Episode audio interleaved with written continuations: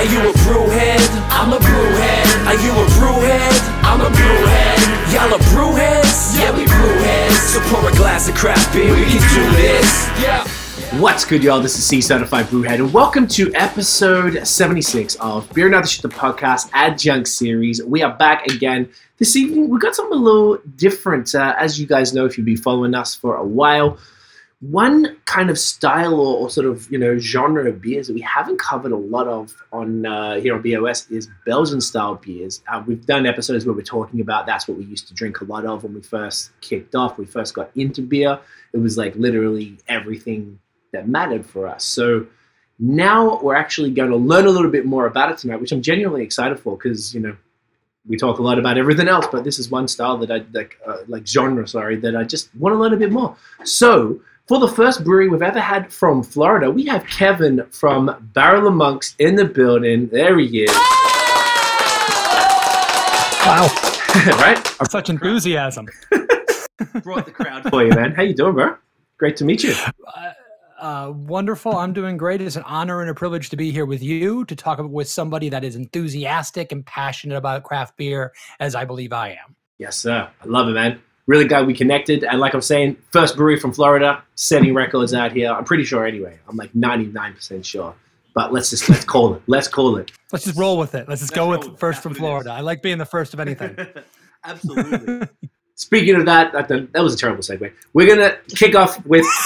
I thought I had something in there for a second. Eh? I was like, oh, that's a good one. Yeah. Um, we, oh no, you said the first of anything. That's what I was going for. The first beer. See, I had an idea. I just I we got there. we got there. We're going to kick off with this one. A, uh, a fantastic blonde ale with guava called Single in Havana. A uh, 4.5% Belgian inspired ale. Do you want to uh, tell us about this one, man? More than anything. So, Single in Havana. So, we are a Belgian inspired brewery. That means that everything we do has Belgian ale yeast in it and we mostly use 90% of what we use are European malts and hops, the same ingredients that you would get in a classic Belgian style beer. And we've been doing this now for almost seven years. So we're the specialized people in Belgian beer. And we started our brewery off with a, a, that simple classic Trappist single, double, triple quad, mm-hmm. Saison, wit beer, what have you.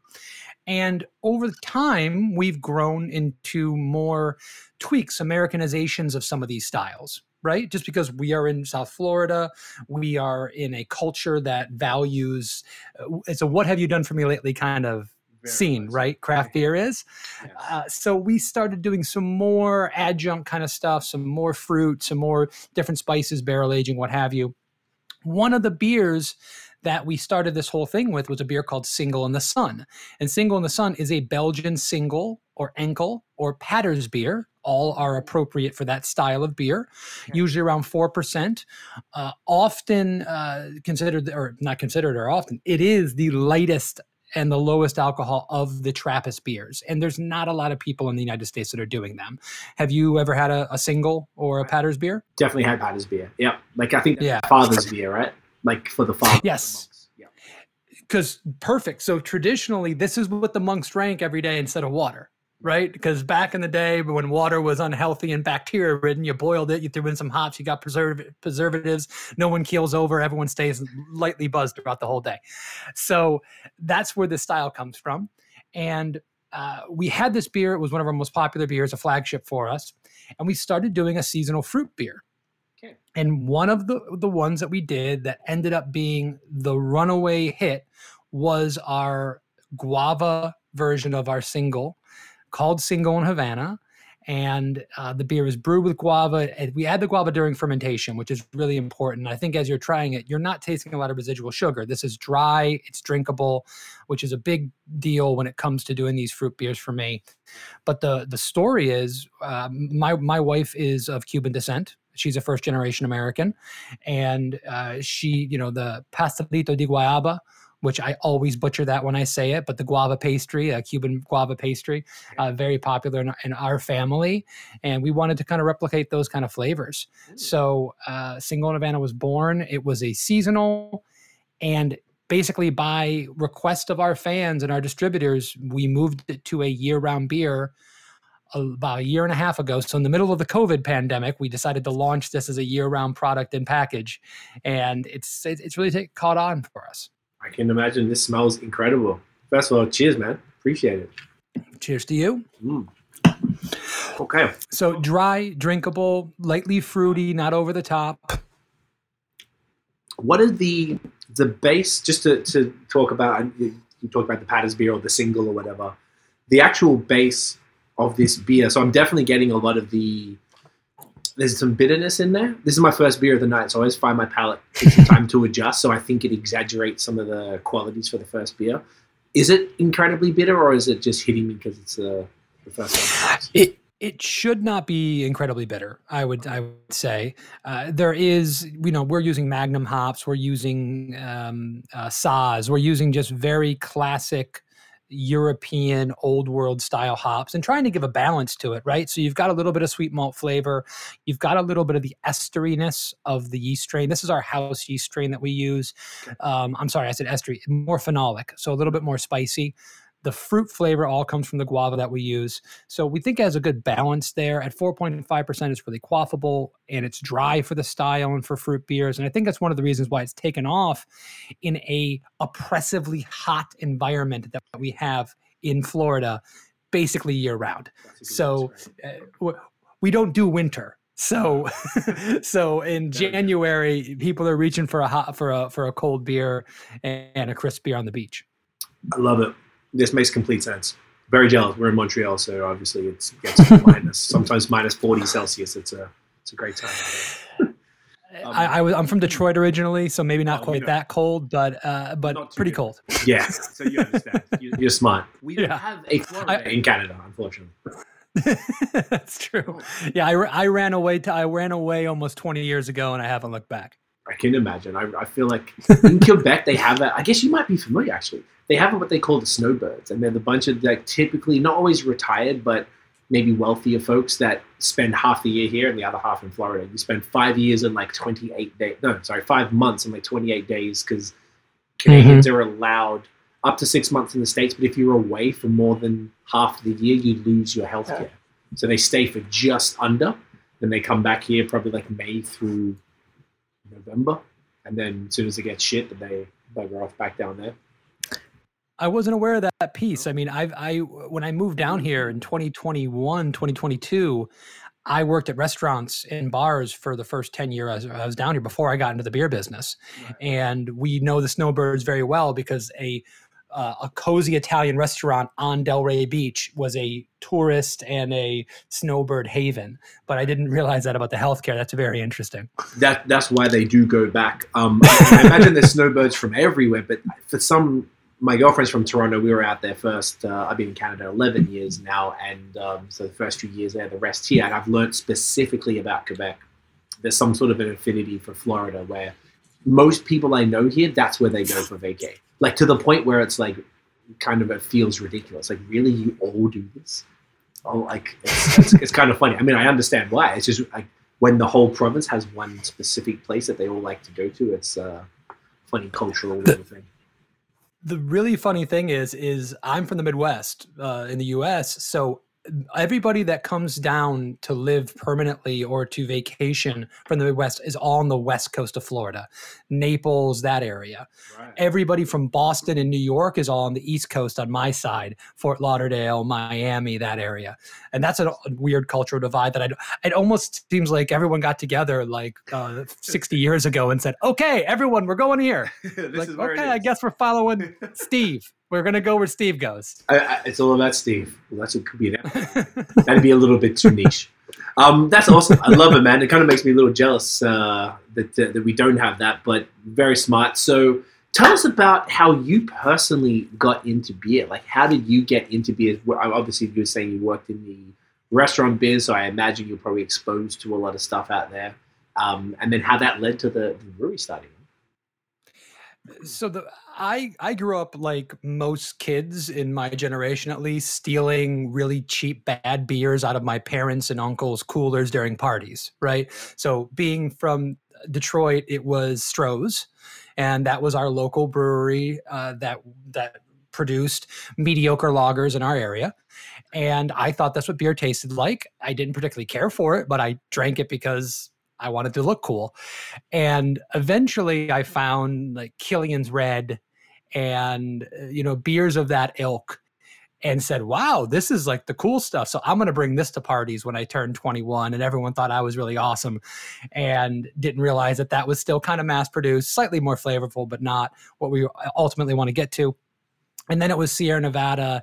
And then the Belgians really were my gateway. When I first had Saxo Blondale or Nostradamus or Delirium Tremens and went, whoa, I've never tasted, this isn't beer this is not what beer tastes like. And then was explained to very slowly, no, this is what beers did taste like until uh, the prohibition destroyed the beer industry in the US and made everything taste like Budweiser. So uh, that was kind of my uh, my initiation into the craft beer world. But at the time I was drinking those beers, I was working as a wine steward or a sommelier at a fancy Italian restaurant in Delray Beach, Florida, and beer was not my focus. Wine was and it was wine and food pairings it was whiskeys it was the entire liquor and that kind of program and that was my gateway into beer because i i really wanted to make wine. And i you can't make good wine in florida. Grapes don't travel right, right. but barley and hops and yeast they all do. Hmm. so I became a home brewer because I wanted to make an artisanal product in my garage and basically become a glorified janitor and spend six hours cleaning stuff and that's and that's where I got into to craft beer. Really got into craft beer, and that was my gateway into my first brewing job, and so on and so forth. Amazing. So, where did you start when you got your first brewing job? That was where was that? Uh, which brewery was that at? So, have you ever heard of Funky Buddha Brewing? Yes. I actually have. So Fun- Funky Buddha is the second biggest brewery in Florida. They are a national, international brand now. They're owned by Constellation. When that brewery started, it was a tiny hookah lounge that was mostly frequented by college kids. Mm. It was uh, teas and craft beer and and and slam poetry mm. right that's what the place was and they decided yeah the, the, the owner decided i want to open a brewery mm. because it was a beer wasteland in Florida previously. There was no one doing craft beer. Cigar City hadn't even opened yet, which is the big dog down here. And they had no experience brewing. They were home brewers themselves, the two owners. And I just met them in the scene and I just kind of raised my hand and said, I'm a home brewer. I'll, I'll brew for you. And that's how it started. We started on a one barrel uh, homebrew setup. I mean, literally 55 gallon drums, fabricated ourselves 42 gallon Blichmann fermenters. I mean, just the most rudimentary kind of uh, system to start in. And that's where I started. And I did all the first batches for that brewery. I worked for them for three and a half years. I opened the production facility in Oakland Park where they still reside today. And uh, that was my my first foray into the business. W- ended up being with a brewery that sold for like 60 million dollars or whatever the heck it was or 110 million dollars or something a couple years ago and that, that, that's a pretty cool thing yeah that's awesome that's a great legacy to leave right there that you really started that off okay amazing so that allowed you to get your feet wet in the industry really understand you know the, the, the transition i guess going from the home brewer to professional brewing um, at what point did you did you leave uh, them to go to start your brewery or did you have a few other I had I had one stop in between. So I, you know, they're good people and they deserve everything that's worked out for them at Funky Buddha. But I was not happy. Honestly, I wanted to do some other things, and it just I, it wasn't a good spot for me. So I, I I went to a good friend of mine, Mike Halker, at Due South Brewing, which is in Boynton Beach, Florida, and he gave me a little a little year and a half respite uh, to go in there, brew beer for him, and I kind of knew Barrel Monks was coming. My partners, my friends at that time, my soon to be partners were mm-hmm. in the midst of doing it, but they weren't ready. And I didn't want to stick around where I was. So it was one of those kind of things where I went in at Due South. He said, listen, give me a year or so. And if you want to leave, when you have that opportunity, you're going to have a piece of the business. I'm not going to ever hold that against you. So I brewed there for about a year and a half, learned a lot, because it was a different system, different philosophy. I, that was invaluable to me because every brewery is different, and people don't realize that when you're not in the industry. So, uh, got that under my belt, became a better brewer, learned more about the industry, and then we opened Barrel of Monks almost seven years ago. Okay. And uh, I mean, I was there at the ground floor when the concrete was being poured, building the system out. I brewed as the head brewer for a few years, and then my operations manager left, and it was time for me to take on a new role. And now I'm director of operations. I I have forgotten everything about brewing, so I'm a complete moron now when it comes to that. And I sit up on my butt and do emails, but I oversee uh, sales, marketing, production, tapes, tasting room, pretty much everything. Okay, amazing. Um, then with the the styles of beer that you ended up doing, obviously based on the name, you know, people know anything about Belgian beer, it's pretty obvious that that's what you're doing. Barrel Monks kind of very suggestive. So I imagine that that was kind of always your goal. You always were going into your own brewery to do Belgian style beers. Is that it? So not really. So I re- this is what I love about doing Belgian styles. I love specializing in one thing. I love if you're going to get great Italian food, don't go to Applebee's, right? They, may, they might have a good pasta dish on the menu, but they're not making it the real way. Mm, you got to go to a great Italian restaurant. And I think that beer, listen, uh, people can wear multiple hats. I made great IPAs in my career. I made great adjunct beers. I made great sours. But when you specialize in something, you can get really, really good at it. So I love that idea. But as much as uh, Belgians were a gateway for me, before opening Barrel of Monks, I was drinking mostly IPAs and stouts, and you know, I was riding the hype train of the beers at that time. Belgians weren't it. Right. It was really my three partners that were passionate about Belgian beer, traveled to Belgium every year, and fell in love with these styles. And they said, Kevin, we're opening a Belgian brewery. I hope that's okay with you because we want you to be our head brewer, but we're going to do this Belgian thing. There's no one else doing it. We love it. It's a passion project for us. And I hope you're on board. And I had to get behind it and I had to do my research and drink a lot of Belgian beer and say, is this the kind of thing I want to do for the rest of my life? Because that's the goal. Right. And was that a uh, was that a bit of a challenge? Because I, I imagine that the other breweries, you probably would maybe you brewed Belgian beers as a home brewer, but you probably weren't doing that maybe like you just said, maybe you did one or two here and there the other two breweries, but I imagine you weren't like as experienced as a professional brewer in this specific sort of field. You're right on there. I, I wasn't. I'd used Belgian yeast and I understood hmm. the principles of Belgian brewing, but definitely wasn't a specialist at it. I had an ace in the hole.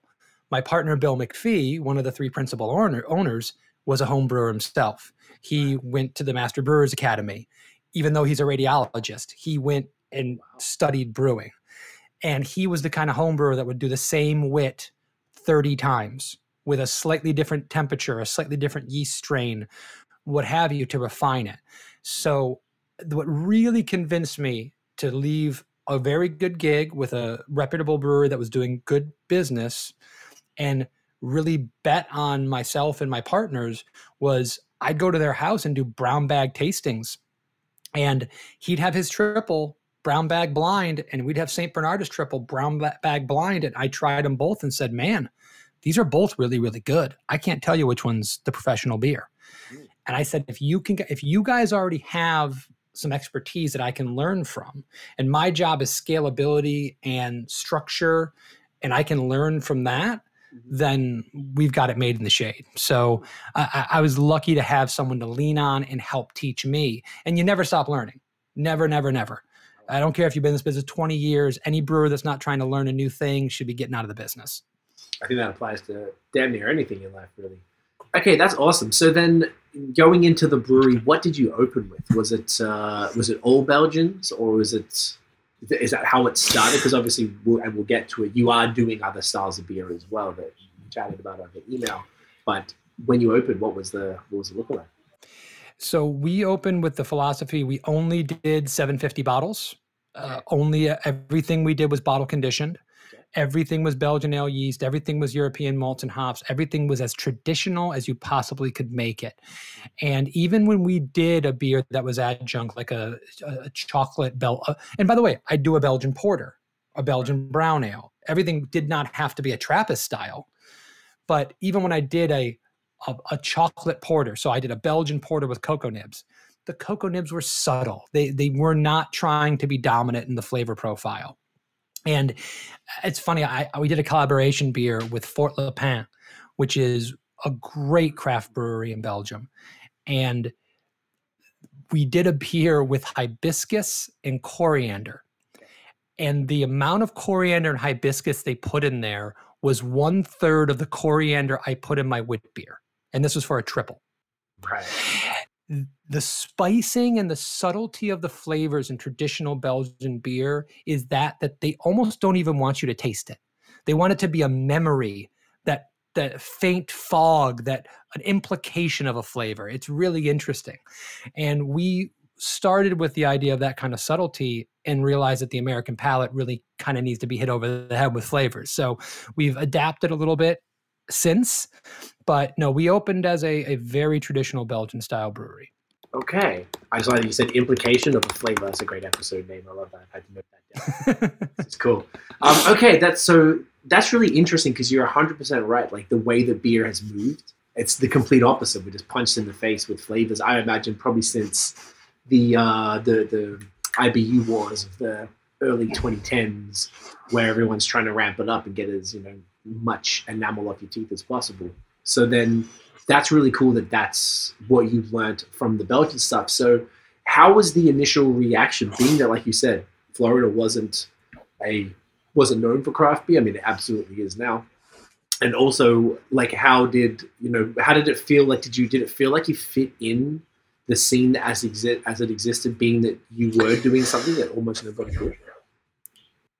Not really. Hmm. I mean, the thing is, is that we came along at the time where craft beer was exploding in South Florida, where literally everybody was opening a brewery.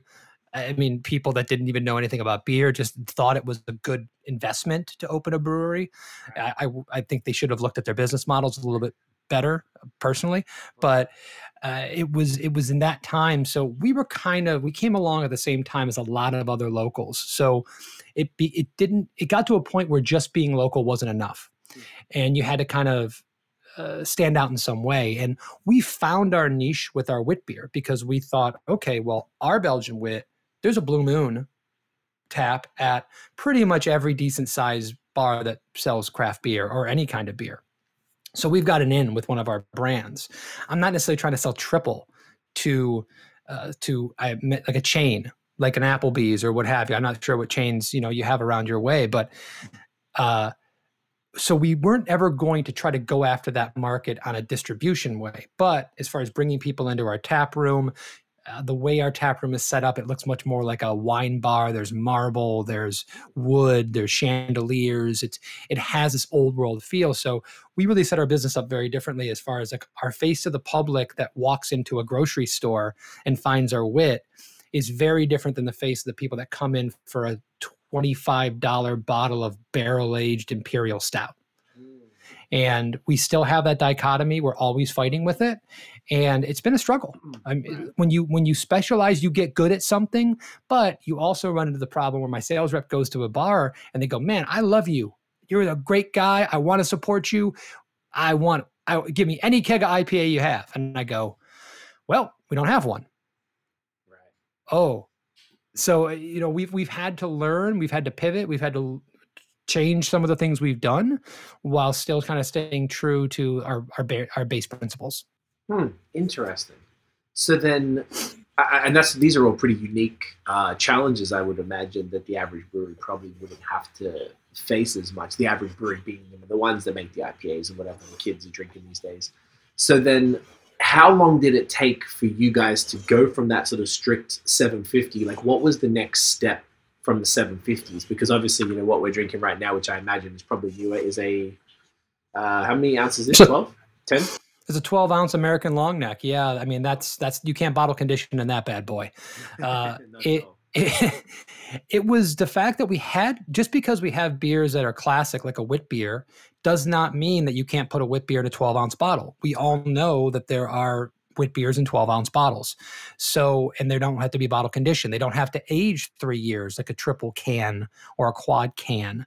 So, we knew we had the beer in our wit as our flagship that if we really wanted to take it to the next level, and we're, we have a 20 barrel brew house. I've got two 80 barrel fermenters, two 40s, and, and six 20s.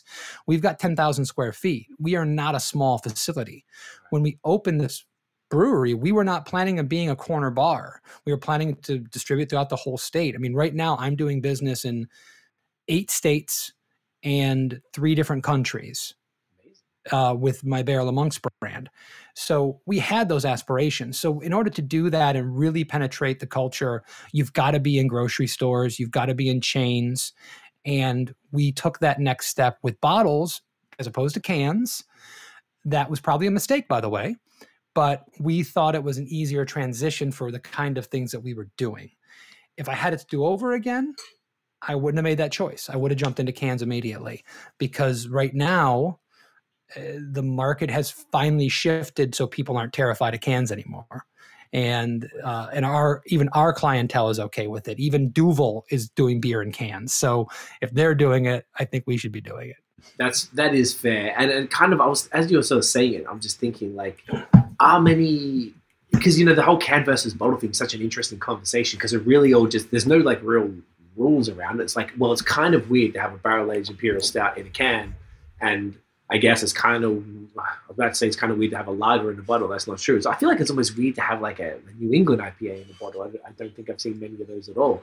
So uh, now that you are correct. I think a lot of people sort of forget that that the cans meant cheap and nasty. Cans were what all the cheap beers, the buds, the PBR, all that type of shit were in, and it wasn't looked upon as higher class. Particularly, I guess, for you guys who were exclusively selling in these twenty-five dollars seven fifties. So then, have you considered looking into cans since? I mean, I know we're going to talk about. We will be cracking the can shortly-ish. Um, so obviously you've done some, but that wasn't a Belgian style beer. Well, so the beer that we're going to talk about might not be a traditional Belgian style, but it's done with Belgian yeast, right? It's done with still with our done with our house yeast strain, which keeps us rooted in some way to what our principles are, right? But the idea was uh, for this year, it was it was 2021, was to branch out and show show the people in our neck of the woods that we don't just do Belgians because it's all we can do. We do Belgians because we love them and that we're really, really good at them. But if you want an IPA, if you want an adjunct stout, if you want a fruit uh, fruity sour, we've got the talented people on staff that can do that stuff too. And it's small production. We're not talking about much distribution at all. And we wanted to keep it all in house. We bring in a mobile canning line to do this. And it's been a fun project because it's given our brewers some fun stuff to do and hang their hat on. I mentioned the fact that we never made an IPA. Well, I brought in a brewer uh, two years ago who was a hop fanatic. His favorite thing was New England IPAs. And he said, I, I want to make these. And, I, and I'm going to show you that we can make a good one.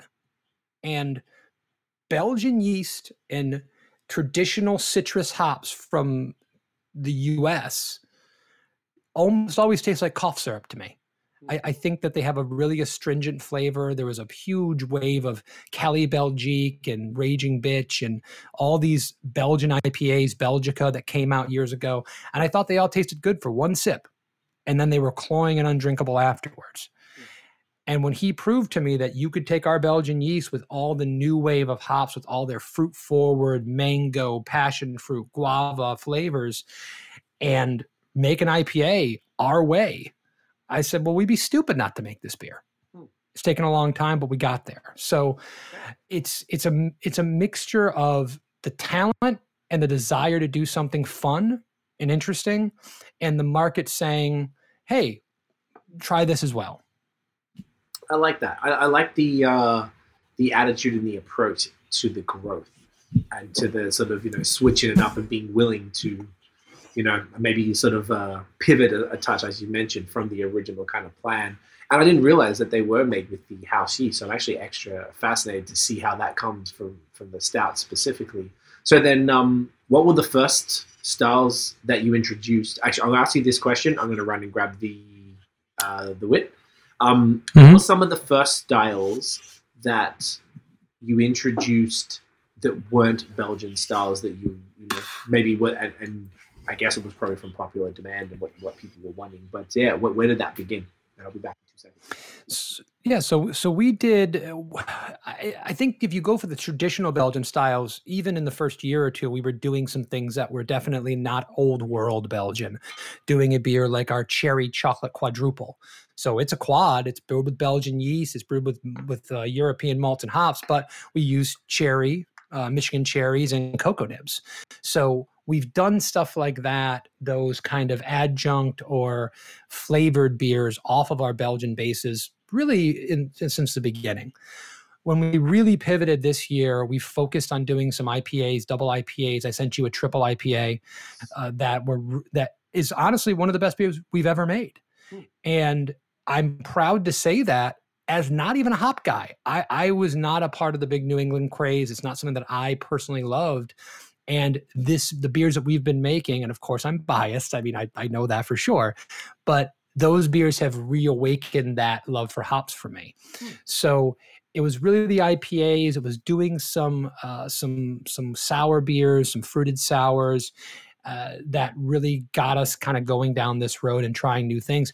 For our anniversary, our sixth year anniversary, we have always done a 750 cork and cage barrel age version of one of our big beers. Always. We wanted to age five years, classic. This year, we did a 16 ounce four pack of double IPA called Just to Prove a Point. And that was us saying, listen, you have a perception of what Barrel Monks is, and you're mostly right. But if you give us a chance and try our double IPA, our IPA, our you know pastry stout stout next to somebody else's, I think you'll be pleasantly surprised. And this is coming from a guy who made his bones off a beer called Maple Bacon Coffee Porter. That's how I'm. You know, the reason I'm in this industry and I've been successful is the fact that I was one of the people that made that beer. So I know a thing or two about some of these things, and I've done them in the past. I love that. I love that. That is amazing, bro. Uh, the cherry chocolate quad. That is fascinating. I've never seen a quad with uh, adjunct. Period. Kind of, uh... that's a beer we do every year uh, when we release it around uh, Valentine's Day, and it's uh, it's been a very popular beer for us, and it's a lot of fun. That's a beer that it doesn't go over the top with the flavors. It doesn't. It's it's still trying to be a beer with a hint of those flavors, not fruit juice and chocolate with a hint of beer.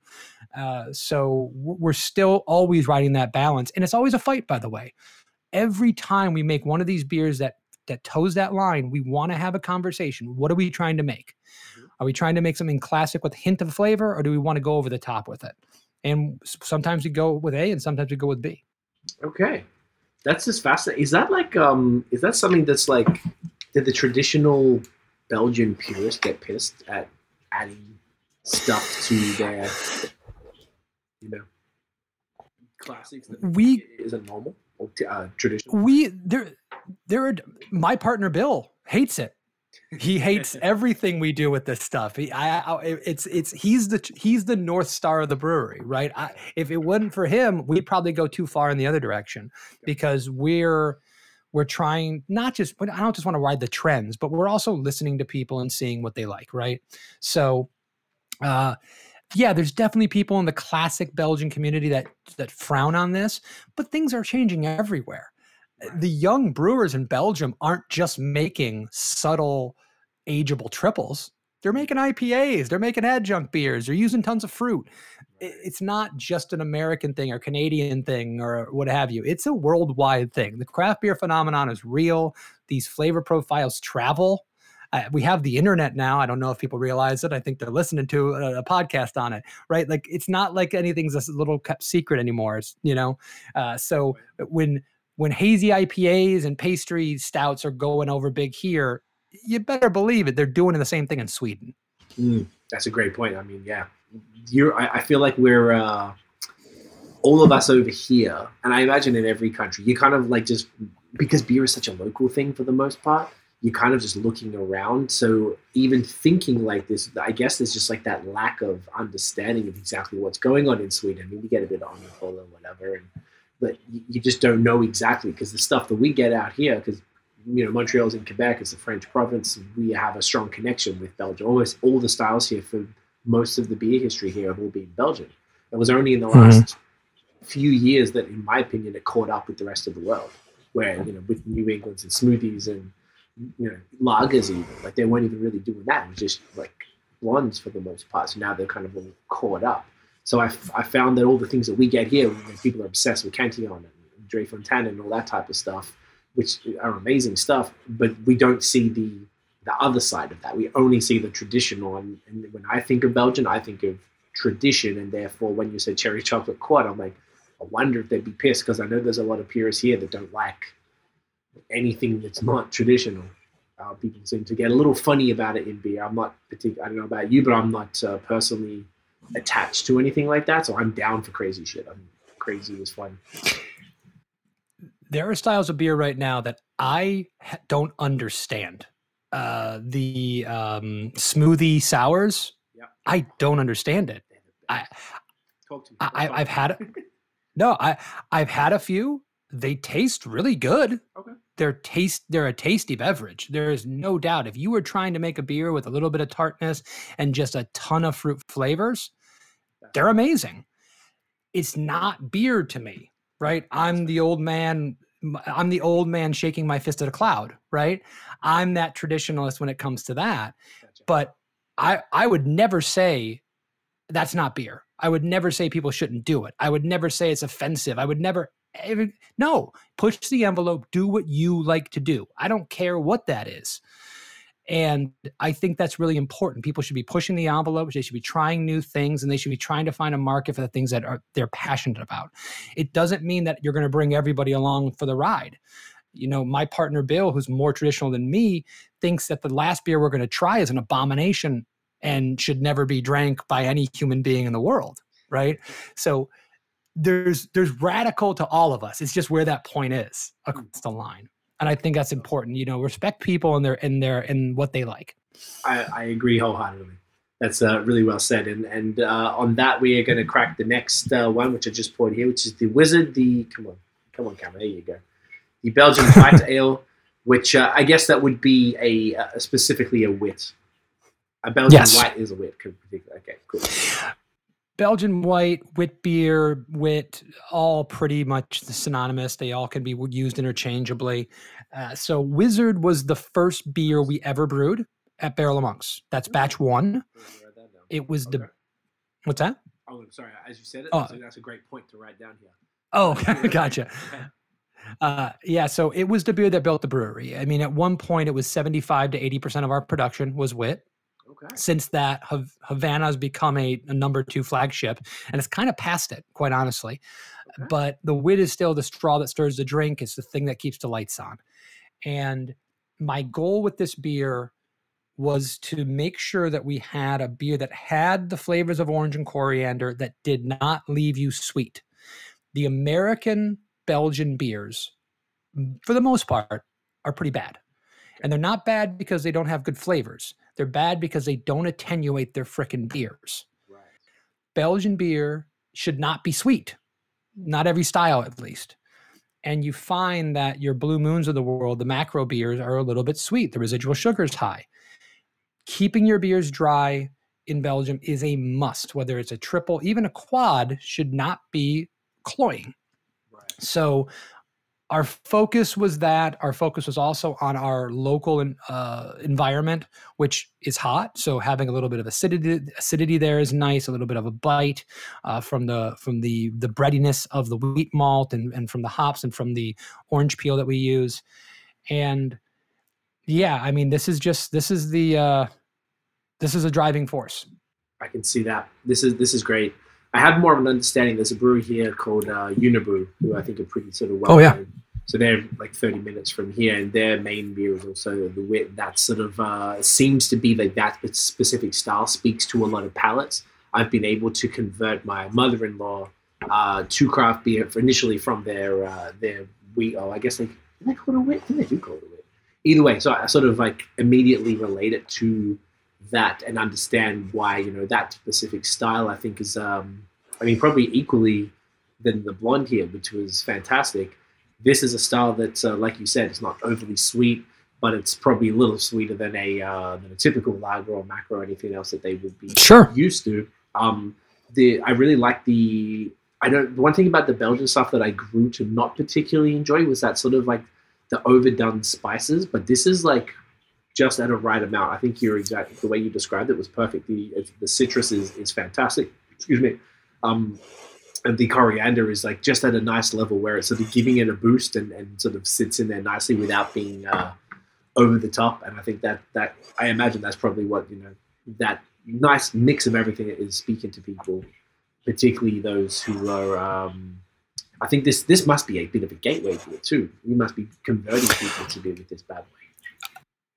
Without a doubt, and that's one of the reasons why it's been so successful for us is that we can go into a bar and we can pour this for someone and they can go, "Oh, I didn't know craft beer tasted like this."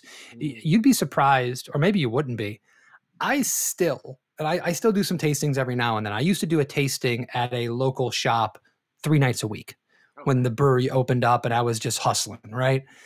And I would get people that would go, Well, what kind of IPA is this? And I'd go, Well, it's not any kind of IPA, it's a Belgian wit beer. Oh, is how is that different from an IPA? Right. They thought IPA meant craft beer. Yes. And craft beer meant IPA there's so many people that just do not even have a, a, morsel of information, true information about craft beer. So when you put that in front of them, you get, oh wow, I didn't know beer should taste like this. Oh, I had one of these like a shock top three years ago and I really liked it. Oh well, this is a better version of that, right? And then you also have the people that go, oh, I don't like wheat beers. Wheat beers are no good. They're too heavy and they're too sweet and they all taste like bubblegum and every Belgian beer tastes like bubblegum. Well, no.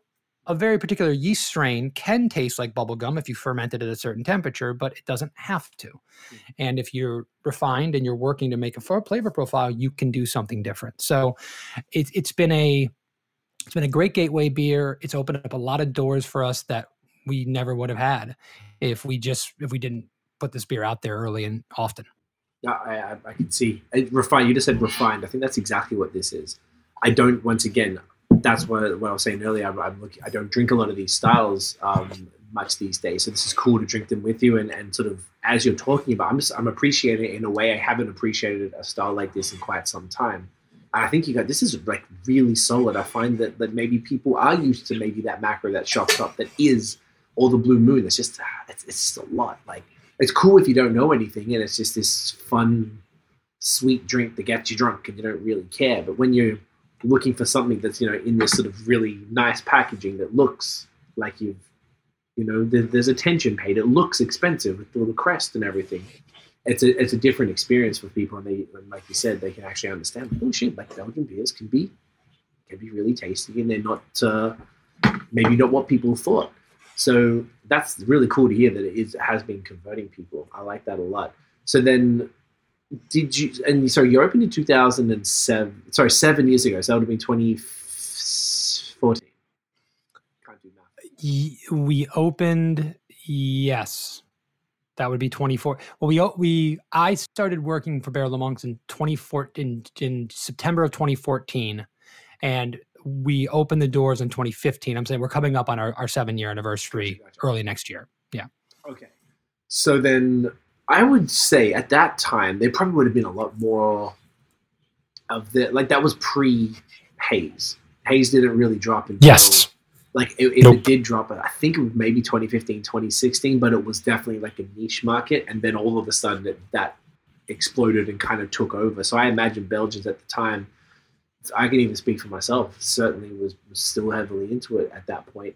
Um, you know, there, there was you probably wouldn't have been really pushing that hard back then to sort of explain it to people, because obviously, even if there wasn't a craft beer scene in Florida, like people had access to this stuff, right? Like they had access to liquor stores and whatever.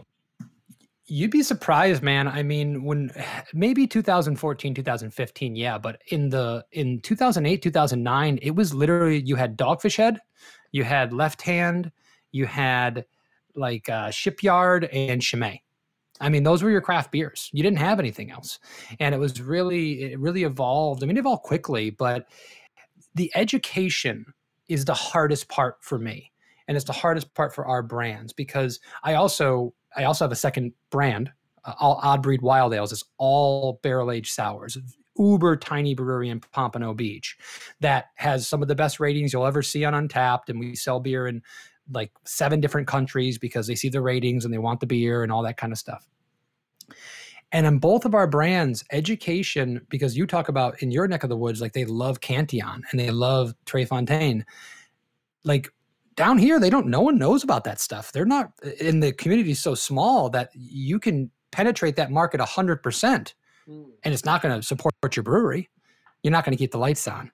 So you've got to find ways to be an evangelist and bring people into the fold and teach them about things. And it's uh, it's the every day i think about how to do that better.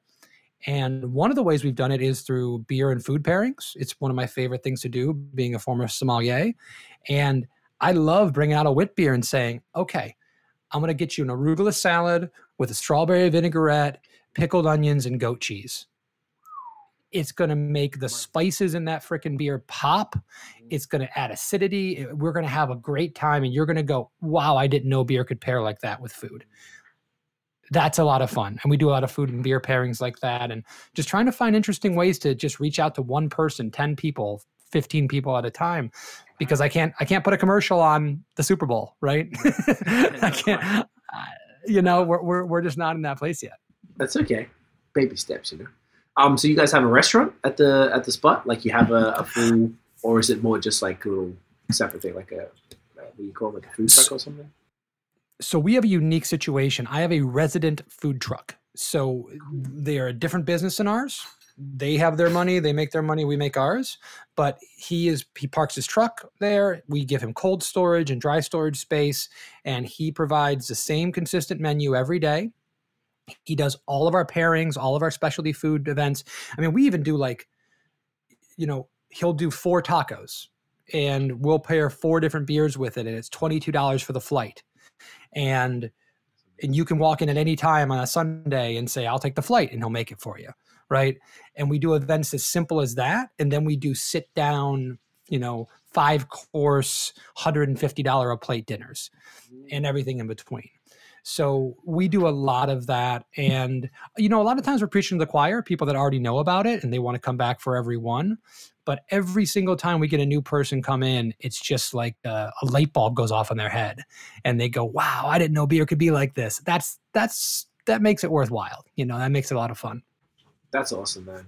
I think you're so right. There's nothing more than um, nothing more that really converts people, I guess, than, than pairing the beer with uh, with with food and really sort of showcasing what it can be. I was talking to someone the other day, and they were saying that as well. Like beer is arguably more um, adaptable to different food, you know, all the different uh, flavor profiles and everything than even wine is.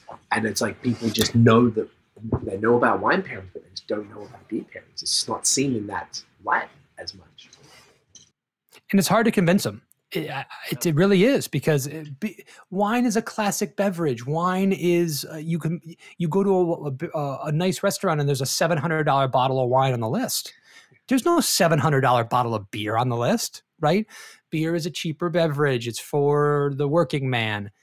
Yes, and that's why it's great because you can go to your local store and have one of the best imperial stouts made in the world and it's consistent and it's always there and you can spend 12 bucks on a 4 pack or a 6 pack how lucky are we? Yeah. that's the best thing. Yeah, and some of these beers no one cares about anymore because they're on to the next big thing. You know uh, the next beer that we're going to try the amount of people that will say to me hey i went into them they're in the, in the either in the industry or someone i haven't seen in a while they go hey kevin it's good to see you. I see you're pouring the triple today. That's one of my favorite beers. I love your triple. And I'll go, when's the last time you had one? Oh, years ago.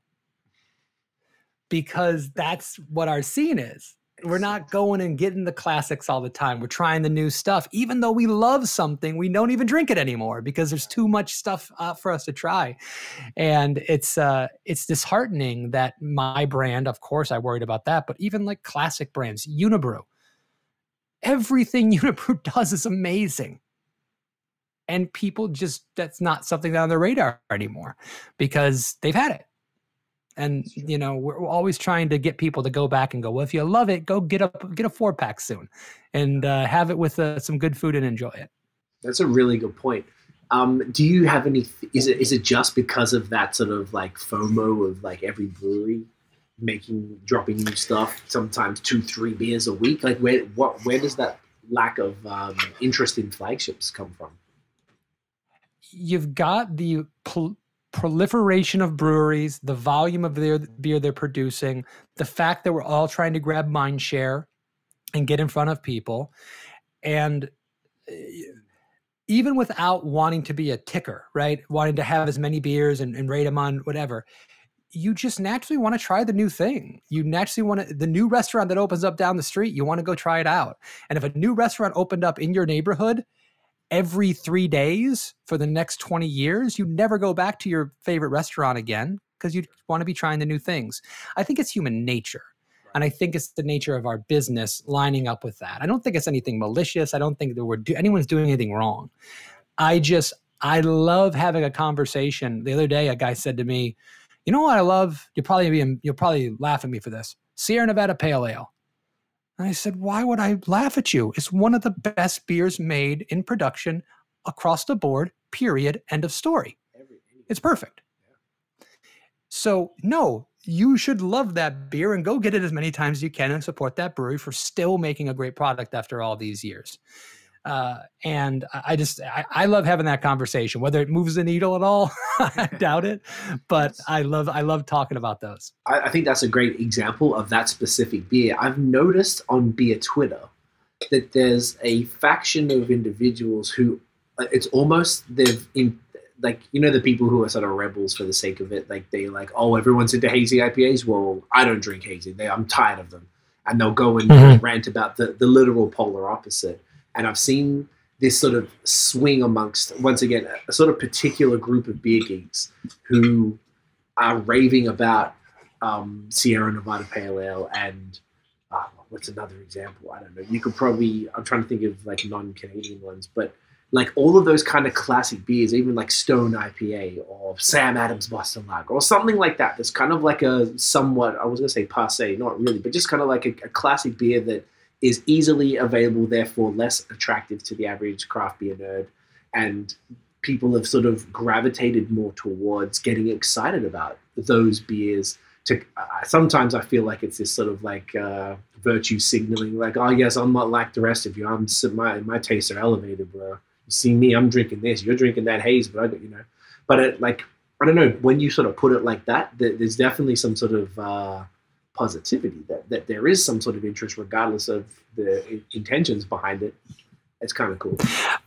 Well listen and we could this is not a necessarily a beer thing obviously it relates to it but in general the principle of charity on anybody that's conflicting with your ideology is a good thing to have if you assume that the people that are making that statement genuinely believe what they're saying and it's not just virtue sing- signaling it's not just trying to go against the grain assume that there's a little bit of that because we all have a none of us are one thing right? But if you assume that and give the fact that they're telling the truth you'll learn a lot about tastes and what people are into and where the market might go eventually and and just in general it's it's a it's a more pleasant world if we if we can do that yeah. you know?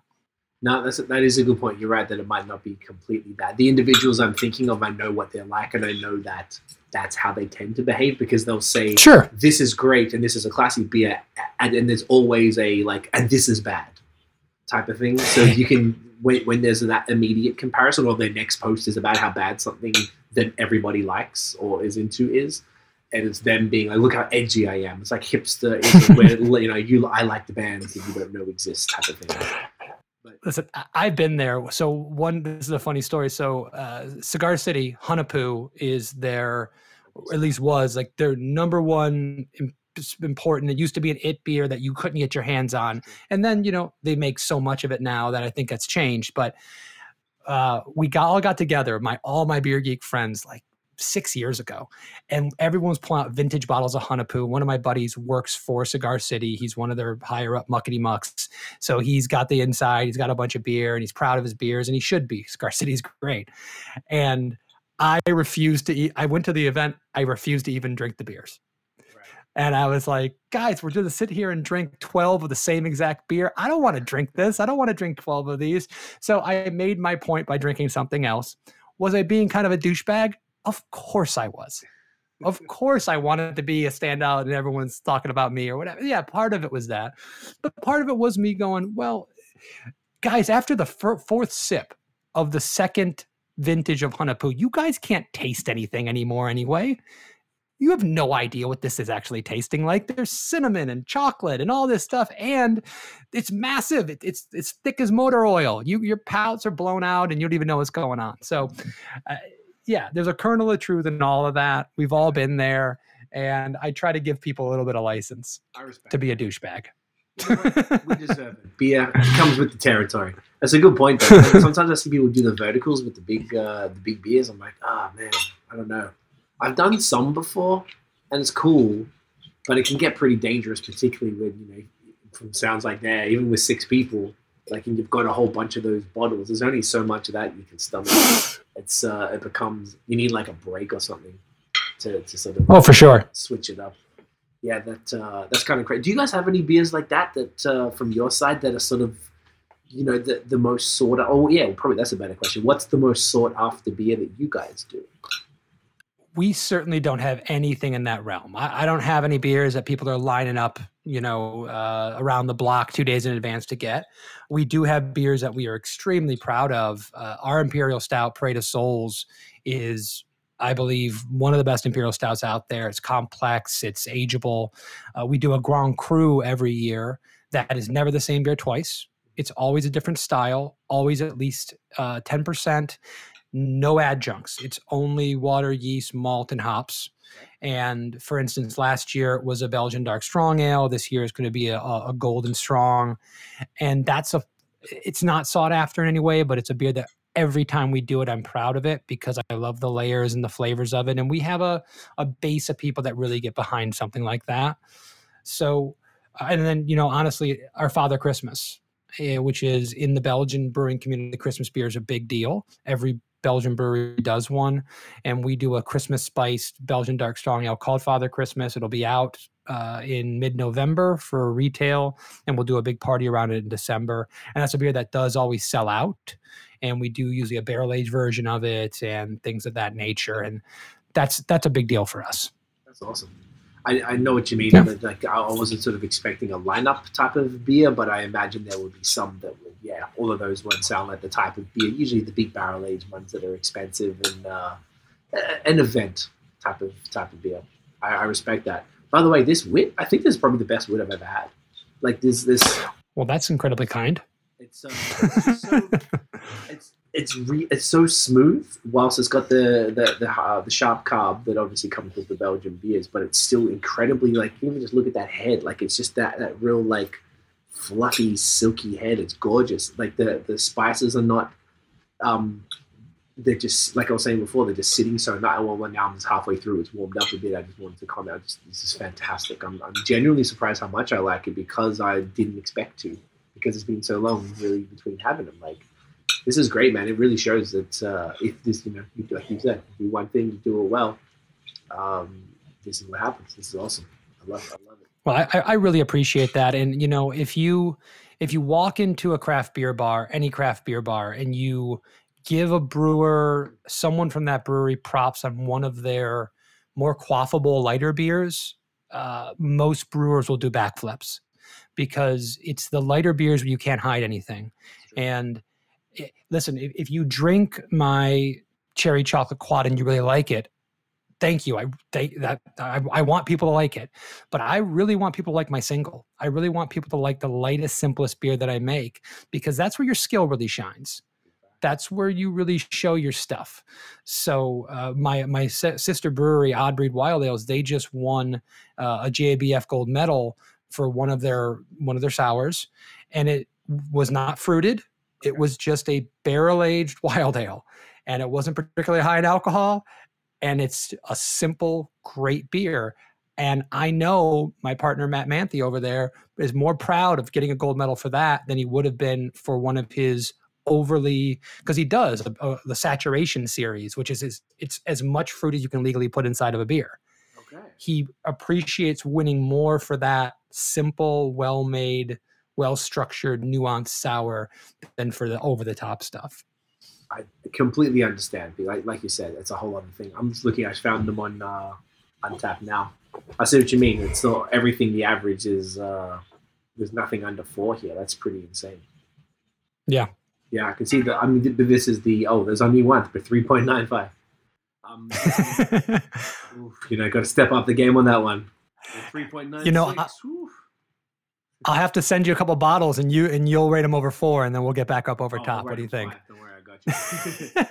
I was going to say we could do a separate podcast on, on this whenever you want as well. This is fascinating. Oh yeah, oh, shit, I'd love to. Man, that's crazy. There's so many beers. This is way more than I thought. If this is all you're doing, as far I'm just keep flicking, it just keeps going. Oh, that the the the business model of Odd Breed is insane. Yeah. We don't have any cores. We only we basically every beer is a one off and small batch.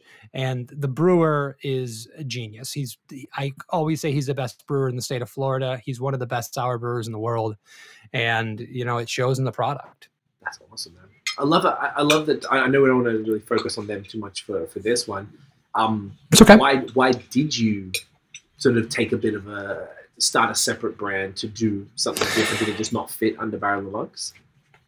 So we didn't start the brand. Uh, so Matt and a partner opened up this brewery, and we they didn't have they don't have a brew house. They brew at other breweries, bring wort, and then age them on their mixed culture in their barrels. And we were one of the breweries that they used for their brew house from day one. And the head brewer owner Matt Manthe was kind of my mentor when we opened Funky Buddha Brewing from the lounge, the hookah bar to the big production facility, I'd never brewed on a full scale 30 barrel brew house. We brought Matt in as a consultant to teach me. So Matt was a friend, a mentor, an amazing brewer. And when the opportunity came up that his partner wanted to get out of the business, we said, Well, you're already brewing your wort here. We love your beer. You're a personal friend and this just fits. So we bought into the brewery, and that happened a couple years ago. So uh, we de- we decided to buy into a brewery that was even more niche and hard to sell than our own, which is always a good thing to do. I highly recommend doing that. Uh, hey, at least the price point's high, right? So when you do sell, oh, it certainly is. Not about volume as much. No, that's sick. Um, so I mean, I guess that's true. That you got two breweries with mostly high price points. But then I guess you've probably got a lot of, um, you know, I'm looking at the 12 ounce bottles here. So you've got a bunch of things like that with Barrel of Monks. Like, what's the kind of um, the breakdown of the the? I, obviously, it, it moves and it changes probably week to week, but typically speaking, like how many sort of smaller crushable beers and then more the, the serious bottles and the, the crazy stuff that you have? I mean, we really only have a couple. Uh, Single in Havana and Wizard Wit are really the only two mass marketed in grocery stores kind of beers that we do. Now, I have my my my Belgian single that only is in my tap room that I do in small package, but I mean, that's small potatoes. I don't sell a lot of it because it's only in my tap room. So it's really the that's what I was saying. The front face of our business. If you walk in to South Florida to a craft beer bar and talk to someone, oh, Barrel of Monks are the ones that make Havana and Wizard and you walk into our tap room, they go, "Oh, Barrel of Monks. Those are the guys that do those barrel aged imperial stouts, quads, triples. Those are the guys that do you know these more esoteric kind of beers." So it's uh, and, and you know you even find that with Funky Buddha, you even find that with Cigar City. These are grocery store brands that everybody knows, but not necessarily everybody knows the depth of what they do. Mm, that's a fair point. So is that a is that a common thing in the? I mean, I guess it's kind of everywhere, but the, just the way you were describing it, I could think of the general Cigar City brands that would be in the supermarket, and then you go you know there to the brewery to get the crazy shit. For for you guys, you got these two bad boys and, and come to the brewery. Is that a is that a typical model? Is that typical of the South Florida breweries or, or Florida period or anything, or it just happened to be the ones that uh, the, the, the the path that you chose for Monks? I think that everybody that got into the business at the time that we did had dreams of being in every grocery store, every Walmart, every gas station. And everyone started with 20, 30 barrel brew houses and in good sized systems. And I think the next wave, and by necessity, you have to kind of have some of that mentality. You have to have mass marketed, high volume beers, and then you have to have a tap room that's going to bring people back over and over again and give them the more esoteric, interesting, I mean, not not necessarily more interesting, but you know, different stuff. The what have you done for me lately crowd? You got to bring them in. You're not going to bring them in with just Wizard or Havana. They've had it. So now you've got the really it kind of breweries down here, like uh, Three Sons. I don't know if you're familiar with them. Uh, that they are they have a big facility and they're doing a lot of production they're making a lot of beer they're very successful but their model seems very much they don't seem to care about distribution in grocery stores right. they don't even necessarily see this i mean i'm sure their draft is everywhere i just don't see it but i don't even see their draft handles very often they're driving everyone to the tap room by doing new, interesting, crazy stuff every week or two. And they're the ones with the lines outside. There's a brewery called Tripping Animals down here, Invasive Species. There's a handful of these guys that if you get a hand if you get a hand on one of your their cans, you can trade it for a hell of a lot. And they're doing great stuff and they're doing the smoothie sours and they're doing crazy hazies and they're doing candy bar stouts and they seem to have a completely different model than we do. Hmm. So, uh, we've always wanted i've always wanted to have my beer available all over the place. My dad lives in michigan. I want to distribute up there and i want him to go grab a six pack of wizard. So that's our ultimate goal. As long as we don't lose sight of doing fun interesting stuff that can bring people in the tap room and that's why we do this this canning series and all this other stuff. Right. That, that makes a lot of sense actually. It's uh yeah, there's there's certain types people can you know you got the hype way or you got the other way to, to do the grocery store brands. I've even seen a lot of the, the hype breweries or potentially let's say formerly hype breweries, but maybe some of the ones that have become a bit older and that maybe the lines are more relaxed and they start to do distribution. I've noticed a bit more lately. So I guess it's sort of like they'll eventually go that way because that's how they're going to get you know like exactly like you said. There's the government. Canada has a very uh, lot of hands in, in, in the alcohol industry. Mm-hmm. there's a lot of government distribution and regulation and stuff uh, uh, between Ontario and Quebec. So um, I imagine that that's the point. You know, they'll they'll get to the point where they feel like, all right, we want to grow even more, and then that's just the obvious next step for any brewery to, to go into the grocery and uh, specialty stores and all that type of stuff. So that's great. I like that. You want to? Yeah, um, well, you want to do the triple? Yeah, yeah, that was one that I know you were really interested in trying. So let's do yes. it. I'm uh, I'm excited. Do you mind grabbing the triple out of the fridge? Thank you so much. So tell us about this triple, man. This is a um, this is what I was saying earlier. This is something I haven't had for uh, a fair while, but I'm curious, and uh, maybe we should even. I was actually thinking this earlier. Maybe we should actually explain. I mean, you explain what the what the white was with the wit. Um, explain maybe what a triple is in context with a double and, and the single and such.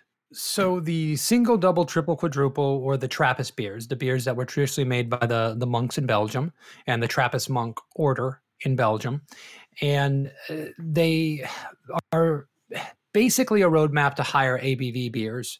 But even within that, the style changes from a light beer to a dark beer to a light beer to a dark beer uh, with your single, double, triple, and your quad.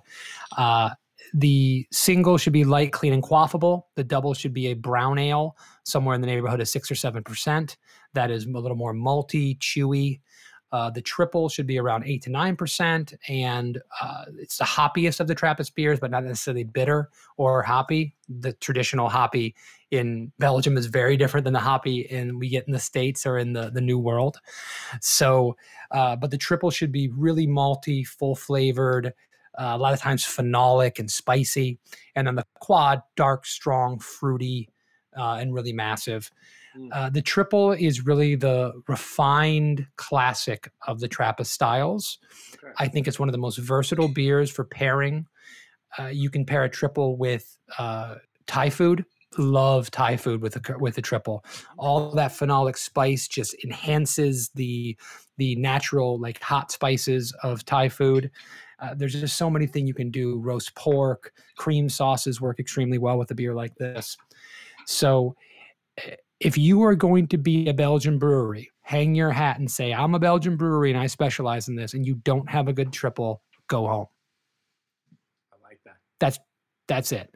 So I told you a little bit earlier that I traced a brown bag of a homebrewed triple on my partner Bill McPhee's back patio and said, Wow, if this is almost as good or as good as St. Bernardus triple, we got something. So this beer was was def, was defined, refined before I was even around, and it is my job just to scale it up. Um, it is bottle it is bottle conditioned.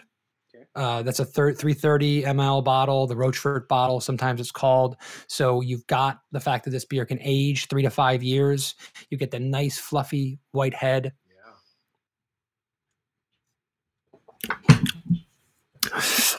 Tons of phenolic spice, a little bit of fruitiness, peach pear, uh, malty chewiness uh, on the palate.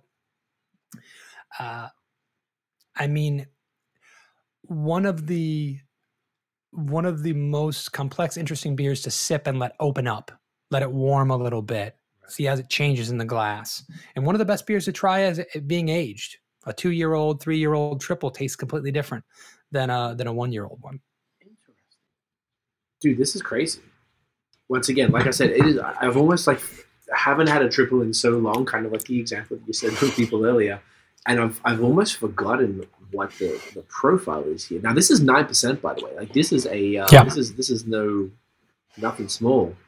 Definitely did not get a hint of the booze, which obviously is a hallmark of a well-made beer. I'm getting a lot of the sharp carb. I mentioned peach and pear. I think that'll come out a little more because it's fresh from the fridge. There's one here.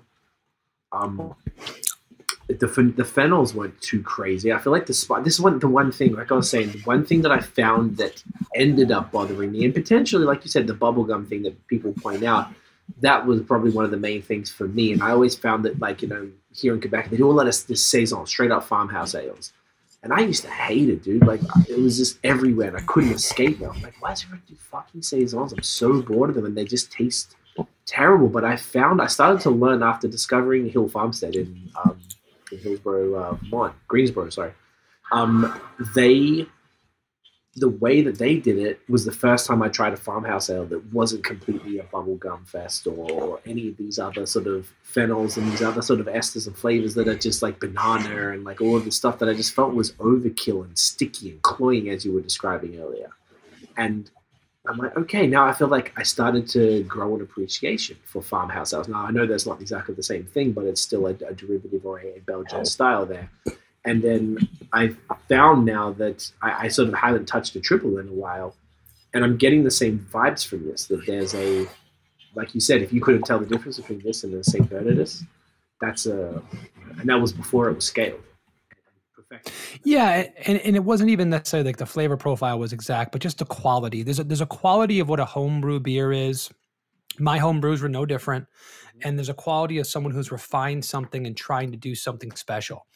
So uh, the reason why so many Belgian beers taste exactly the same.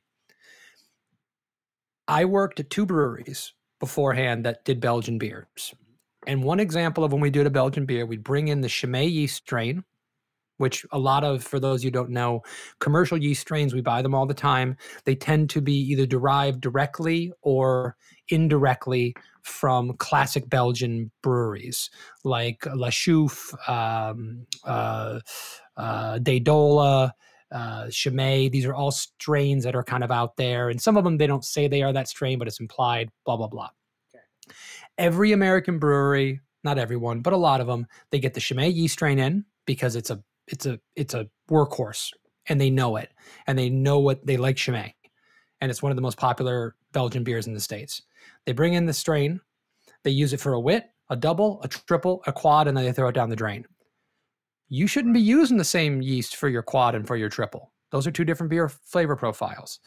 They also ferment at the same temperature. right. So the, it expresses the same flavor profile. So when your when your wit, your double, your triple, and your quad all taste like bubble gum, it's because you got a yeast that that shouldn't have been used for all three of those beers, and then you ferment at the exact same temperature, and you go, well, wonder why all my t- beers taste the same. So, you know, our our our quad is not fermented with our triple yeast strain. Our fermentation temperature on our wit and our triple that is the same strain. We actually use the same strain for our wit and our triple, which is not common in Belgium, but we ferment at different temperatures to express different flavor profiles, to get different attenuations. And that's we're learning. It's like being a chef in an Italian kitchen, and someone says, "Well, we don't put che- Parmesan cheese on seafood." Well, it's because we're trying to get certain flavors out of this. We're not going to put four extra dish, uh, four extra ingredients in our carbonara. We're just trying to do it with these flavors to get uh, a continuity of flavor for this one dish. That's what we're trying to do with a great triple. That's what we're trying to do with a great quad or a wit. Interesting. Well, yeah, I was about to ask, are you using the same yeast? So no, that is that explains a lot. And I was, I'm getting even once again, I've just cracked this and only had a handful of sips, but I've, I'm already getting a similarity to the wit in that the body, the body is is very similar with that creamy yet sharp, which is is kind of almost tripping me out that you've got a beer that that's creamy that, that is that creamy, but is also making me, uh, you know, do the sharp carb burns, which is it's, it's kind of crazy. And as well, like the flavor profile is, is, is intense. Um, even just taking a couple sips, the other beers are super light, so you don't even feel like you had a couple of beers. A few sips of this, I'm like, oh, okay, all right, we're drinking now. We're drinking. You know? and, well, um, well, you meant. Well, you mentioned earlier about the ABV, and that is is the sign of a beer well made. That's the second thing. Two ways to flatter a brewer. I like your lightest, simplest beer, and you hit the the ABV well. That's that's the nicest thing you can say, man. Yeah, so you're ticking all the boxes here. That's what I want.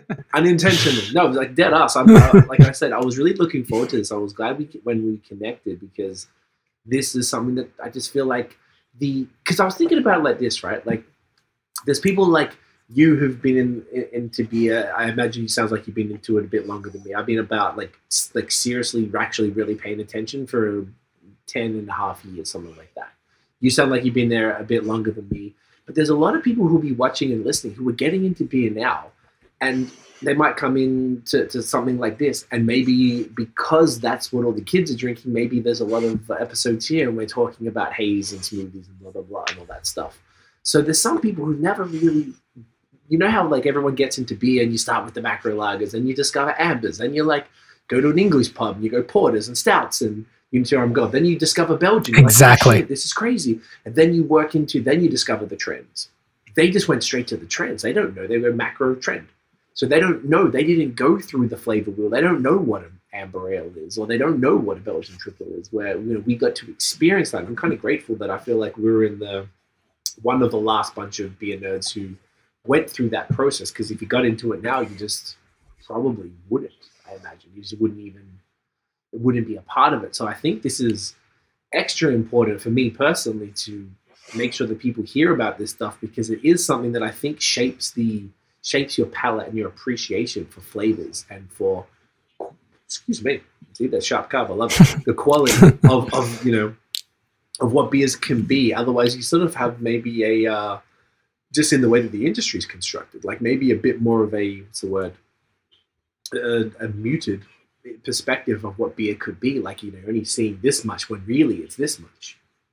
Thing, you know? Uh, the rabbit hole goes as deep as you want it to go, and it's one of the greatest thing about our industry is that you can you can travel throughout the entire world. You can travel through your your own state right? Or your own province. You can travel all around and not even get a chance to try everything in your immediate driving vicinity because one beer is going to be released this weekend and never released again and you're not going to get a chance to have it and it's exciting for a completionist like myself it's infuriating because i do want to try everything and and learn everything about it but it's one of the the most fun things about our industry one of the most fun things about beer why it's so special why it's so unique. You don't really have that with it with with spirits, and you don't really have that with wine as much. I mean, there's tons and tons of wines out there, but you do not have a winery releasing a hundred new wines every year. I, I, don't think. And if there is, I I, I will be happy to be corrected. Uh, but and when you're talking about the education and learning things you know you mentioned earlier on when i when i said that i don't understand the the smoothie sours and you're like that's my thing. I love that. Let's talk about it. I want to be educated on it right? I want someone to come and, and sit down and say this is what makes this a better version of this and that because there's got to be bad smoothie sours out there right? Oh, yeah. there's got to be bad hazy ipas out there. I can teach somebody what a bad triple is or I hate using the word bad. Someone loves that beer. What a uh, a, a not a not as complex triple is, or a simpler triple is, and why this one might be better. I want to be educated on that. I want to learn the differences to it because I knew when I was getting into whiskey or when I was getting into wine, I didn't know it was good. I just drank the first thing I had, and that's what people. I was like, oh, this is the best version of this because it's the first one I had. And I always worry when people get into craft beer if they're trying a beer that's not as complex or not as interesting. When, when i first got into this industry and i first started learning about it one person that was kind of helping us out in the early days he said we said how can we repay you? And he said please make good beer. Because if you make crappy beer someone's going to try it and think that all craft beer sucks. And if you make good beer then they'll try my beer because they're going to want to try new things so I think I think that education and, and, and seeking out all those different styles is of the most importance. Well said. I think that's a fantastic request because that's really what it is. And I, it comes back again to something that you said earlier, where people are like, "What kind of IPA is this?" And I feel like that's the the, the joke. That's the pop culture joke about craft beer: is the white dude with a beard wearing a flannel shirt, uh, you know, talking about their IPAs and stuff, which is such a, an old trope in my opinion, because it's gone so much. There's, you know, they didn't even know about the Hazy Boys. Wait till the mainstream discovers the people who line up for these, wearing their New Balance and spending forty five dollars a four pack and trading them and yelling at each other online. It's a whole other crazy world. so, like, it's. I think that's important because, yeah, that's what we want, right? In order for it to grow, we want more people to come into craft beer of every cultural background as well, which is really important. That you know, in order for it to grow, because there are flavors for everybody and if people are making, I mean, I, I, guess we have to admit there's definitely some brewers who maybe don't have the best of intentions and they don't really care about the product and they're just trying to make some cash, which probably, as you alluded to earlier, isn't the right industry for that. And, uh, you know, the, when people do come across that, it, it might turn them off. And I feel like it's pretty easy to be turned off something these days when there is such a, a, a breadth of options opportunities to try different things. There's a million different wine. Now there's even some genres. There's the seltzers and and I guess you know side smooth, smoothie, smoothie seltzers. I actually haven't had one yet, but I'm fascinated to what the hell they're doing there. And to be fair, uh, I actually agree with you. It isn't. I would probably argue that it is not beer. It's a like a, a, mixed drink. I've had some brewers who do the best ones. They go, "Oh yeah, I, I don't think it's beer, bro. People just love it and they do them." And it's cool. And then there's some other people who get like, no, it's beer. So, I, you know, I still go back to the fact that, uh, and just for a quick story, you know, my uh, when I was in the wine business, my uh, my dad came down to visit me for the first time in years uh, from Michigan, and my father does not love great wine. It was he was a a Gallo jug, you know, of wine kind of guy, and I I was in this industry and I was you know making a little bit of money at the time and i thought i was i thought i made a lot more money than i did let's put it that way. So i spent a lot of money on wine i shouldn't have and food. So i take my dad out to this super fancy meal and my dad is i mean he would not think this is as a a simple person. My dad doesn't want to go to super fancy restaurants. He doesn't want to drink super fancy drinks. My dad's a simple guy and i'm trying to impress him by taking him this restaurant that most of the he's probably going why are we here? Right? And i order a bottle of wine that's probably $200 and the first thing he does is take a big handful of ice from his water glass and drop it in the wine. And my girlfriend at the time grabs my legs and says through her teeth, Don't say anything. That's your dad. And I looked at her and I said, That's my fucking dad. He can do whatever he wants. If he wants to put a splash of Sprite and grenadine in that, then that's the way he wants to drink that, then go for it. And I want to treat everybody like I treat my dad. I want to treat everybody like I treat someone that I care about and I respect and and and say, well, if that's what you like, well, explain to me why that's good. Explain to me why you enjoy it. I want to take a sip of it. Man, that does taste good. Right. Uh, and uh, if you give that, that that sense of charity to people of, of the styles that you don't understand because you're in the industry for 15 years and you're basically becoming an old man before your own very eyes, uh, then you maybe you, you get lucky and you learn something. Mm, that's a really good point. Yeah, I feel like, and, and you sort of also, I mean, that's a great story. I feel like you also said earlier about um, that everyone sort of has, you know, when you first try something and that's the first thing you try and you think that's good. Because as you were saying that, I'm like, wow, you're so right. The first time, I remember the first time I had an amber ale, that was my first favorite style because it was mm-hmm. a little more flavorful than the macro lager that I've been used to. Sometimes European lager, so not all trash, but. Oh, no, not at all. You know, sometimes they are, sometimes not. Most, you know, the European ones are obviously fantastic, but they got pretty passe pretty quick. And then I got to discover the amber. And maybe, and I remember in Toronto when I lived there, I was doing every, all I wanted was to get the Dos Equis amber because you couldn't get it anywhere. And then when I had it, I'm like, oh, this is pretty shit. Even then, I knew, like, I knew nothing. But like it was, it was, you know, sometimes the first things you have are all you know, and you've only got that context. So it's sort of, uh, it, it depends on the adventurousness, I guess, of the individual and maybe if they have a couple good experiences. I remember, I don't know if this this is just in context of Belgian stuff. I was working at the Apple Store in Toronto in 2011, and I had a mate there, and I was doing the beer, and because of that thing I was explaining with the selfies, I became the beer guy pretty quick because you had to drink 100, uh, 365 beers within 12 months, and I did it in like seven months. I didn't even think there was 300 beers in the world. So I just kept going with them at 6,600 or something like that, just by continuing to go. And I am a completionist like you. I didn't know that was the word, but that is what I am. I'm crazy. I wouldn't play with my Ninja Turtle set unless I had every single thing when I was a kid. I wouldn't even touch it. So very much aligned. And my friend was like, "Oh, have you heard of um? I still don't even know how to say it. West Vlateran or is it West West Vlederen? West Vlederen. West Vlederen. And he was like, Have you heard of this? And I was like, What are you talking about? No, he said, It's the best beer in the world. And I looked it up. I'm like, Oh, okay. He's like, Yo, this cafe here has it. It's 40 bucks for a bottle, same size. 40 bucks. For, and this, is once again, I'd been into beer six months, seven months. And I was like, Okay. So we went and a bunch of friends, and we all got like three bottles between like six of it. I split it between two of us. I mean, you we were bowling out. We were working retail, like $15 an hour. I mean, that spending 20 bucks on half a bottle of beer was not intelligent.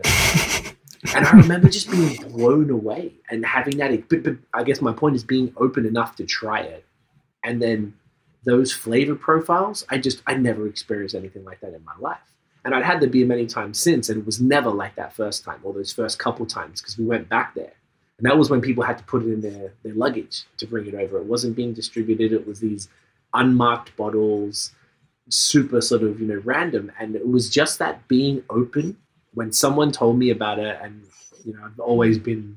I hope a lot of people are like, you know, no one, none of us know jack shit about anything ever. So it was more just like he presented that opportunity. A bunch of us were down to spend an absurd amount on beer. I remember even that night trying the six and the eight beforehand to like ramp up to it for it to be this big grand finale, and it, it, nothing was a bigger payoff than that moment. I, I still think of that from time to time because it was such an experience, and I really hope that people aren't holding back from that opportunity to, to try something like that and to have that experience in craft beer. And it sounds like you guys are definitely doing something similar where you're really trying to bring these flavors. And even just from these three beers, I can already tell, like, I get, like it, it would blow people's minds on what Belgian beers can taste like or Belgian inspired beers can can really do. I, just think that's amazing. Man experience is the perfect word for that because that's what you always want. When I worked as a sommelier, it was bringing out the bottle and decanting it and putting on a show and making it say, This is special, this is important, you're going to love this.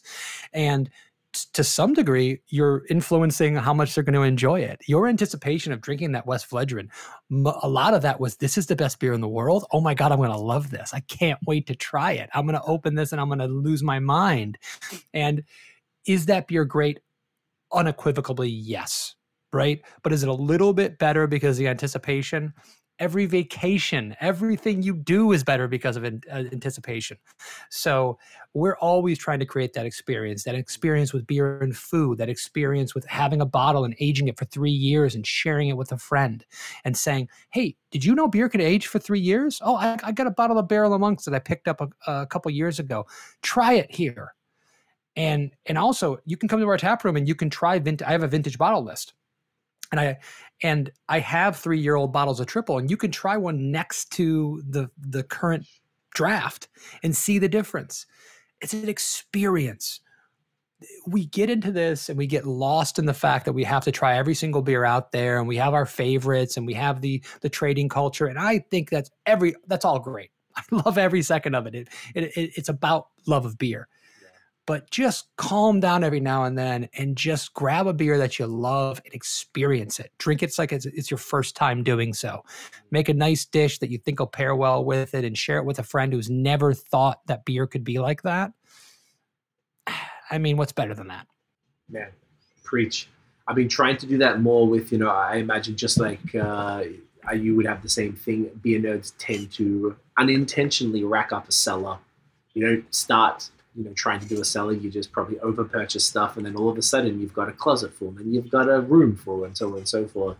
And I've been trying to kind of proactively tap into that a little bit more, and not just let things sit like at least one night a week. I'm like, you know what? Forget these other things, the cans and all the things that kind of bank up. Tonight, I'm just going to have one beer that's from the cellar, and I'm going to experience it and really think about it a little bit more. And I try and think about it because the little stupid reviews force me to actually think about every sip and what the flavors are. But that's cool, but it's different with the, the cellar beer. And you are right, whether it's something like that or even just go back to, a, to an old classic. That, uh, you know, that's probably one thing that maybe beer people would do well to do. But people who are into it maybe get a little bit caught up in the new, what's next, and the, the ticker culture and all that stuff. To just, you know, crack an old fave I, I had to, you mentioned Sierra Nevada. I got one recently. I thought was, they don't have it here in Quebec, but when we go to Ontario, they have the LCBO, the uh, Liquor Control Board of Ontario, which is the government stores. Funnily enough, the biggest purchaser of alcohol in the world, and they often have Sierra Nevada. I think I remember seeing it. I was like, yeah, let me grab this again, and I was blown away. I could not believe how exactly what you said. I was like, wow, this is crazy. I was like, why did I do this more often? And I, I think that maybe maybe yeah, it, it's something that people need to talk about a little bit more in the beer world.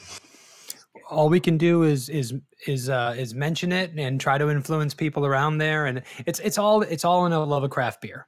You know, it's all it's all in trying to to preach the gospel and get people to enjoy it a little bit more than they already do.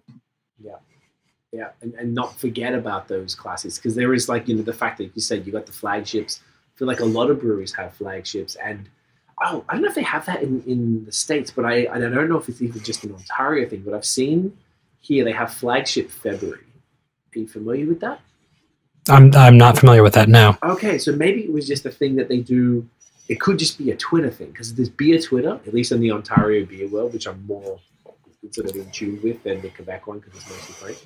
Um, they have this flagship February thing. And the whole thing is in breweries would send out to PR packs to you know, people like us with podcasts or YouTubers or Instagrammers their flagships. Not, nothing new, just their flagships. And the intention is all February to focus on those flagship beers. And that's only happened the last maybe two years. And I just think that's a really cool concept. And, and coming back to kind of this conversation in and of itself, like – maybe you don't drink Blizzard very often. When you do, you're like, oh my god, that is a fucking fantastic beer. But like you said, there's so much else going on to distract you. So many shiny new objects that you, you, the average person doesn't even think about that. They're in the supermarket and might not even look at it because they're too busy looking at Instagram, thinking when the new drop is from all these other breweries. So this flagship February is the idea is to just bring people's attention. Hey man, we've had this. These are well made we have done this recipe for 15 years or whatever it might be. It's dialed in. It's essentially as perfect as it's going to be. You know, let's appreciate it. So, like, uh, I think that concept's cool. Yeah, I'd love to support something like that. I mean, we, uh, you know, I'm, I'm I, as you're saying this, I'm coming up with ideas in my head too. Is like, oh, what can we do on Instagram and social media uh, to to promote this kind of thing, and even promote things that aren't ours? Because you know, at the end of the day, we want we want people to be thinking about craft beer in a different way, and we know that eventually the people that are in our area and have access to our stuff, it will filter down to them. Is that our stuff is is quality and it's it's something you can get your hands on and you can appreciate. And uh, it's one of the great things about craft beer industry as well is that we do tend to talk about other breweries that we love. We tend not to shy away from that, and things get a little more backbitey when the when our local areas start to get saturated. But we still love our, our fellow brewers. We still talk about our other breweries and national breweries and say, "Man, you can't get better than that." that's uh, that's an interesting part of our industry that I really appreciate. I definitely agree with that. That was one of the things that weirded me out in a good way. And when I first got into beer, was like, why, why is everyone working so like closely with competitors? Why are they comfortable, you know, supporting competitors like that? No other industry would do that. Like, you know, you could call up a, a brewery down the street, but hey man, I'm out of this grain. Do you have it? Yeah, sweet. I'll bring some up whatever. You know, that type of camaraderie doesn't really exist in uh, in any other industry, from what I've seen. That's true. It's kind of uh, it's kind of crazy, and it's uh, but that's what makes it unique. I think that it, maybe maybe because of the size, because beer is craft beer is so small still, and and you know the it's it's the one um, what would you call it like a, a strange like if you have a bunch of breweries in one area, it's actually not a bad thing as opposed to if you had a bunch of vintage clothing. No, that's not a good example. Whatever, the same type. Because then I'll be like, yeah, you probably go hopping there too. That could actually work out well.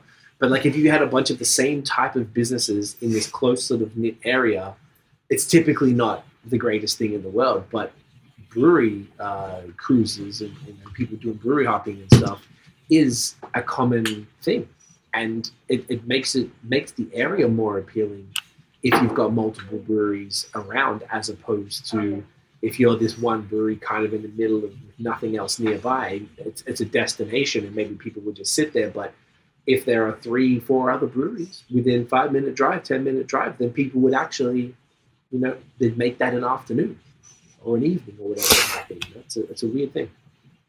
It's an interesting psychological thing and we, you even see that with like chain restaurants and plazas. You see three chain restaurants go up in, in in every shopping malls because they know that you're not going to eat at the same place six nights a week or seven nights a week. Breweries know that you're not going to come here every every single day. I don't need you to come to my brewery every single day. If you come by once a week and you're a regular customer and you're spending money and supporting my brand i'm a really really happy guy and I think that's the same philosophy for those brewery hoppers that they can go around and hit multiple places and find their favorites. It's uh eh, you know, I I, I never saw obviously when I was in the wine business and working restaurants, I never saw myself getting into the beer industry. I didn't even know that was an industry. I didn't know that was a possibility that you could do. And turns out it's the best decision I ever made in my life. And I can't picture doing anything better and for a lot of reasons. Many of the things that we mentioned today. Yeah, man. It's a. I couldn't agree more, and I know I'm sort of on the on the like the periphery, uh, the perimeter, sorry, of, of craft beer and stuff, but it's it's been it's so obvious. Oh, it doesn't matter where we go in the world or where I speak to anybody.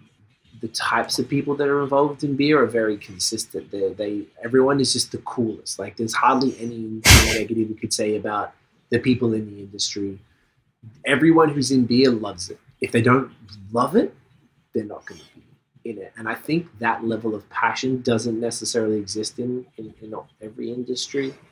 And I think that's part of what makes it kind of special. And it's, you know, it's very capital heavy. Uh, even if you're a contractor, it's still capital heavy. So it's people who are putting everything on the line.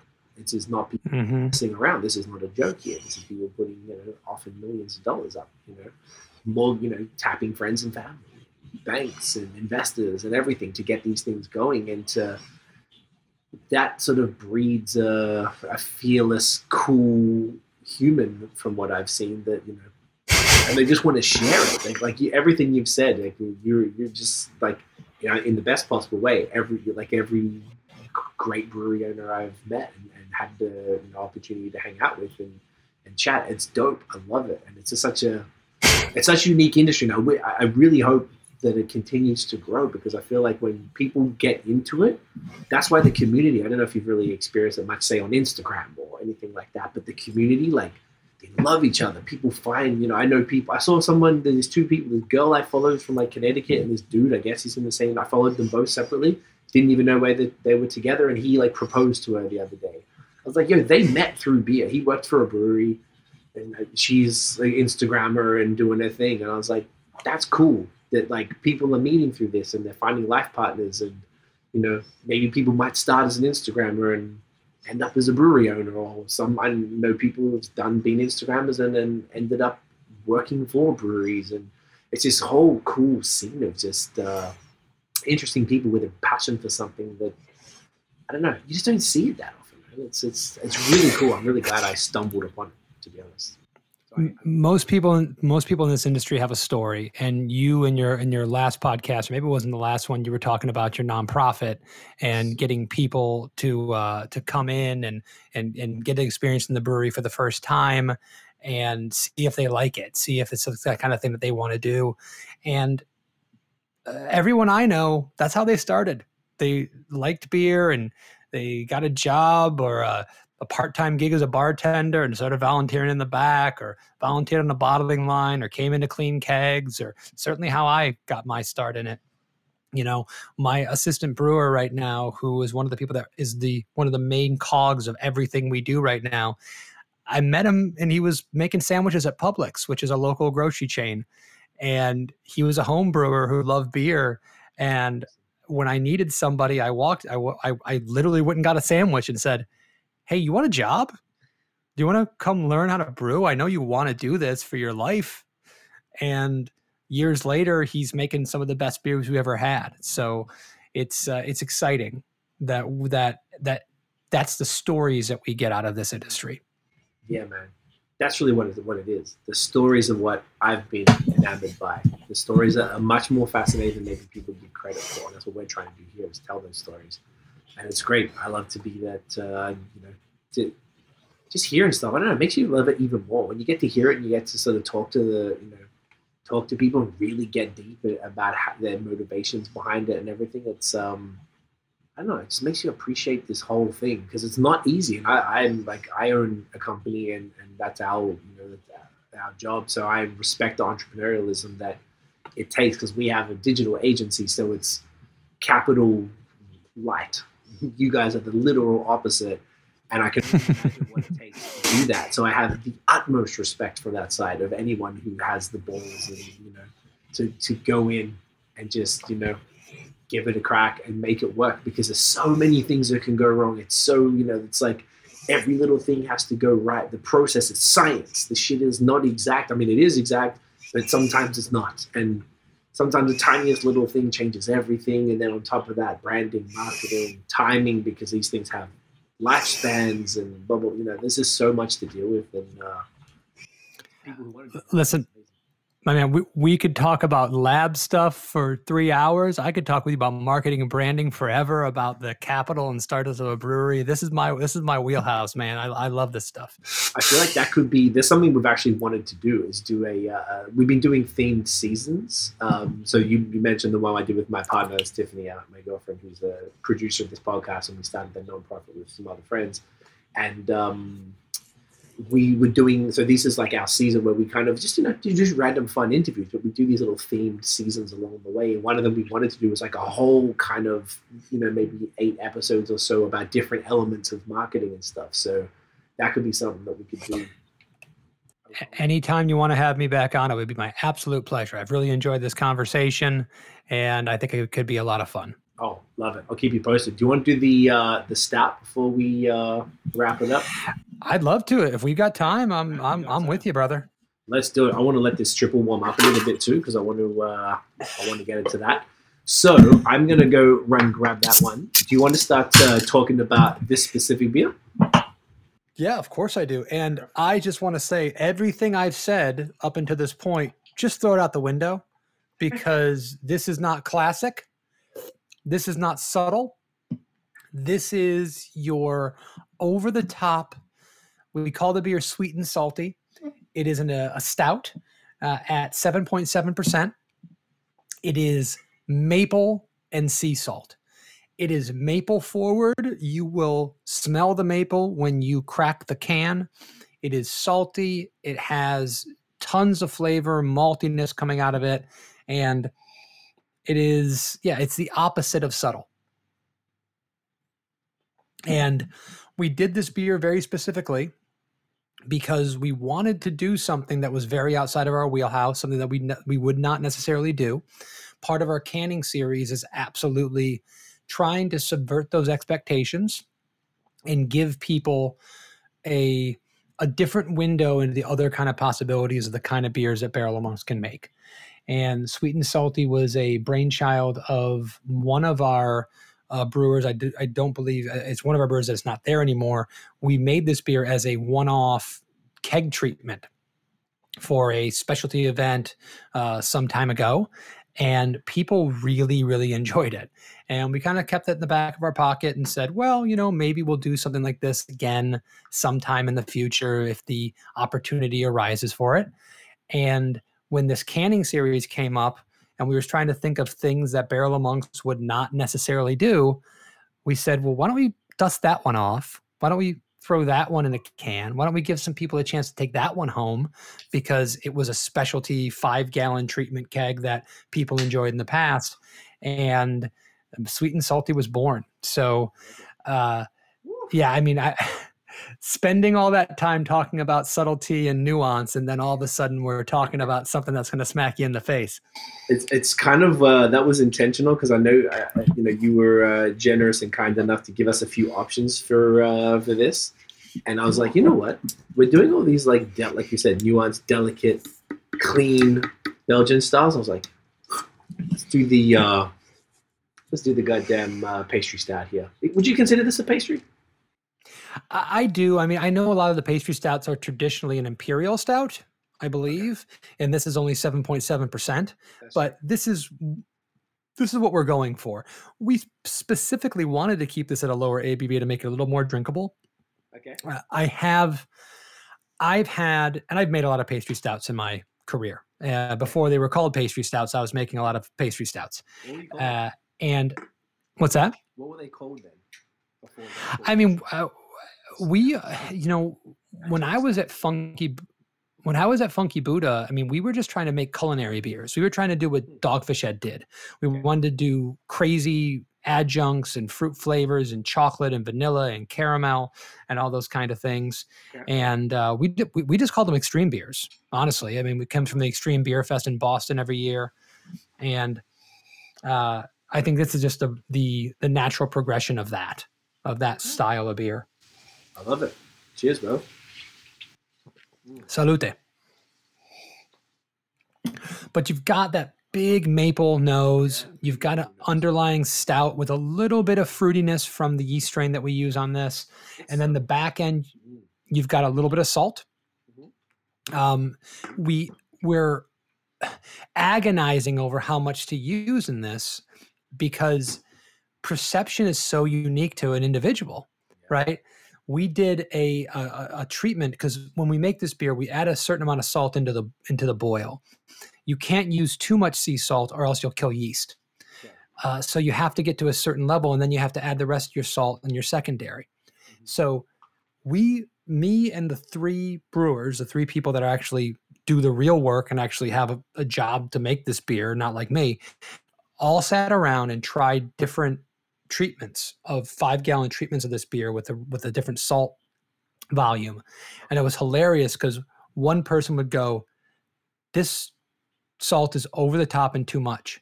And another person would go i can't taste the salt at all. Mm. and you go well how can those two things exist simultaneously? That's not fair. If we're trying to do something we've got to make sure that people can can taste it.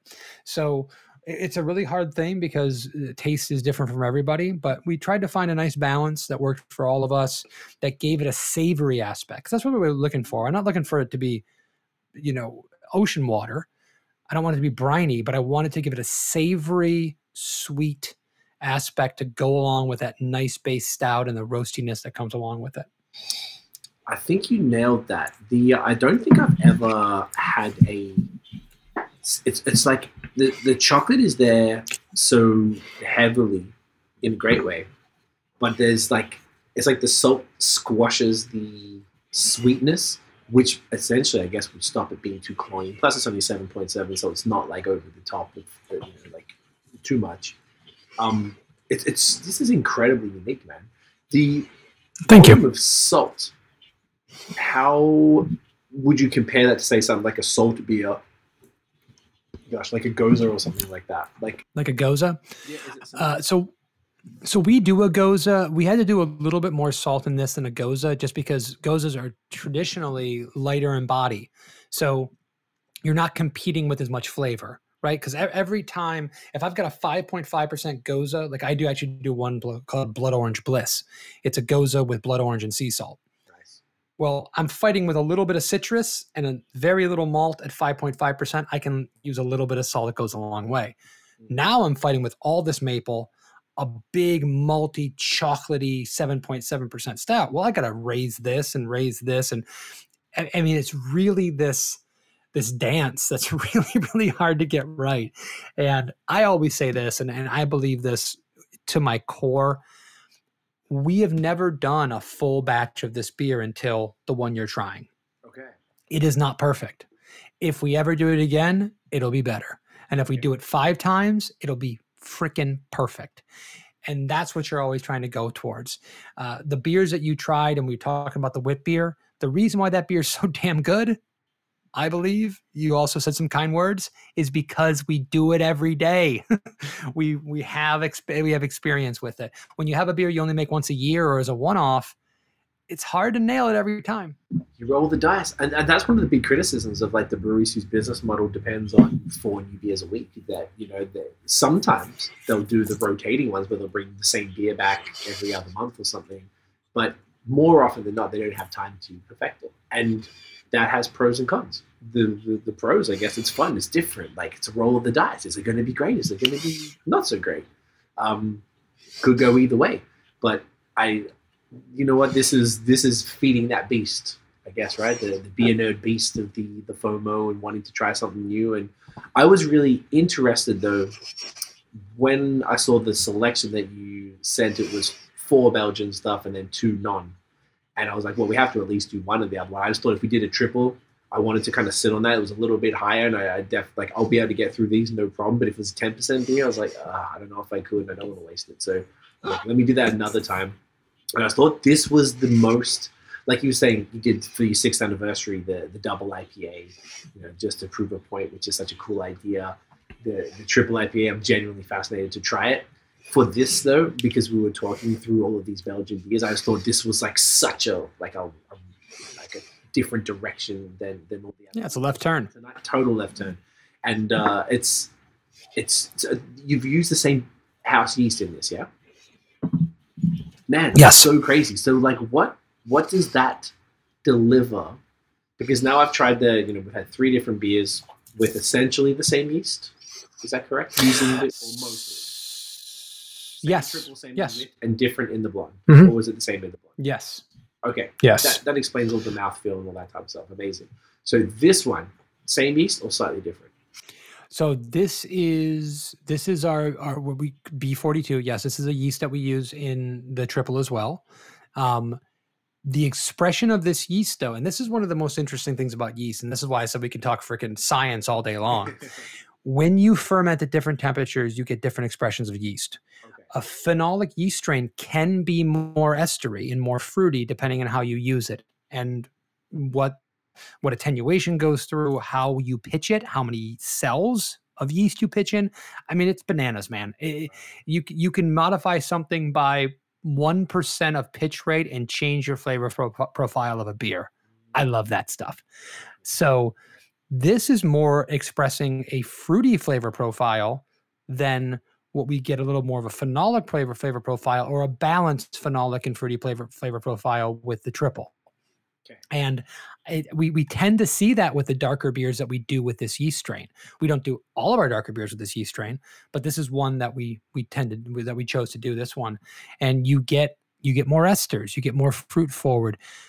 There's chocolate malt in here. There's there's stout typical stout malts that give you a chocolatey flavor, but that dark fruit that's in the background of that is all propped up by the yeast strain.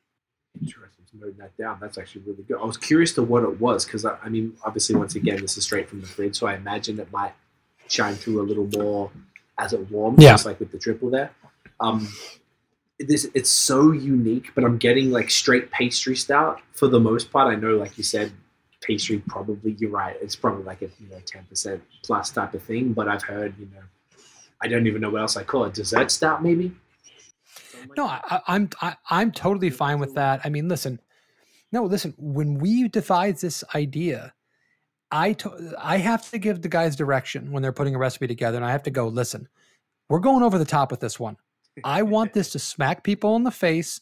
I want them to go, wow, this is freaking exactly what they said it was going to be. And with some of my other beers, I might go, guys, I want this to be subtle. I want this to be a nuance of the beer. I want it to be a part of the conversation. I don't want it to be the whole conversation. And we're going to do that depending on the tradition of it. Have we released it before? Is this a new kind of thing? And I wanted this one to smack people in the face. I wanted the people that pre ordered this beer to take it and bring it to a bottle share or a can share and go, man, you haven't tried this yet? This is pretty intense. And I want to open up that conversation that Barrel of Monks does some stuff like this. Mm. I, I, think it's, I don't know, man. I think it's really smart because this is what I was saying before about being surprised by it, not knowing. I was basic, I didn't even look it up when we spoke. I was just like, hell yeah, let's go. Didn't check it out until more recently and saw the breadth of what you guys were doing. But when I saw these, I just thought this is like such a cool addition to the repertoire. And now you've explained why and how that all came about, so it all makes a lot more sense to me. But just the initial feeling was like, it didn't feel weird that a, a brewery that I would associate with strictly Belgian stuff would be doing something like this dessert pastry kind of you know big stout, um, as well as these IPAs and things like that. I think it's it's cool because you are still using that yeast which is authentic to what you do. But like you said, it's those nuances which the temperature, small things. So you use these same yeast that typically a person like me haven't hasn't been a big fan of for the quite for quite a while. You've like no word of a lie, not blowing smoke. Like you've really converted. I really have been genuinely Thank intrigued you. and interested and enjoyed every single one of these beers. And and on paper, they're not my thing. This is but the other ones aren't. and, and uh, I've enjoyed them thoroughly. These empty glasses are all there. You know, this is great. It's, well, when when you try that double IPA, a triple IPA, I should say, uh, we won't be on camera at that time. We won't be having a conversation, but I want to hear from you. You you email me. You let me know what you think because I, I, I love I love honest feedback. I'm really proud of that, and I'm interested to see what your what your play on that because that's a hazy IPA flavor profile.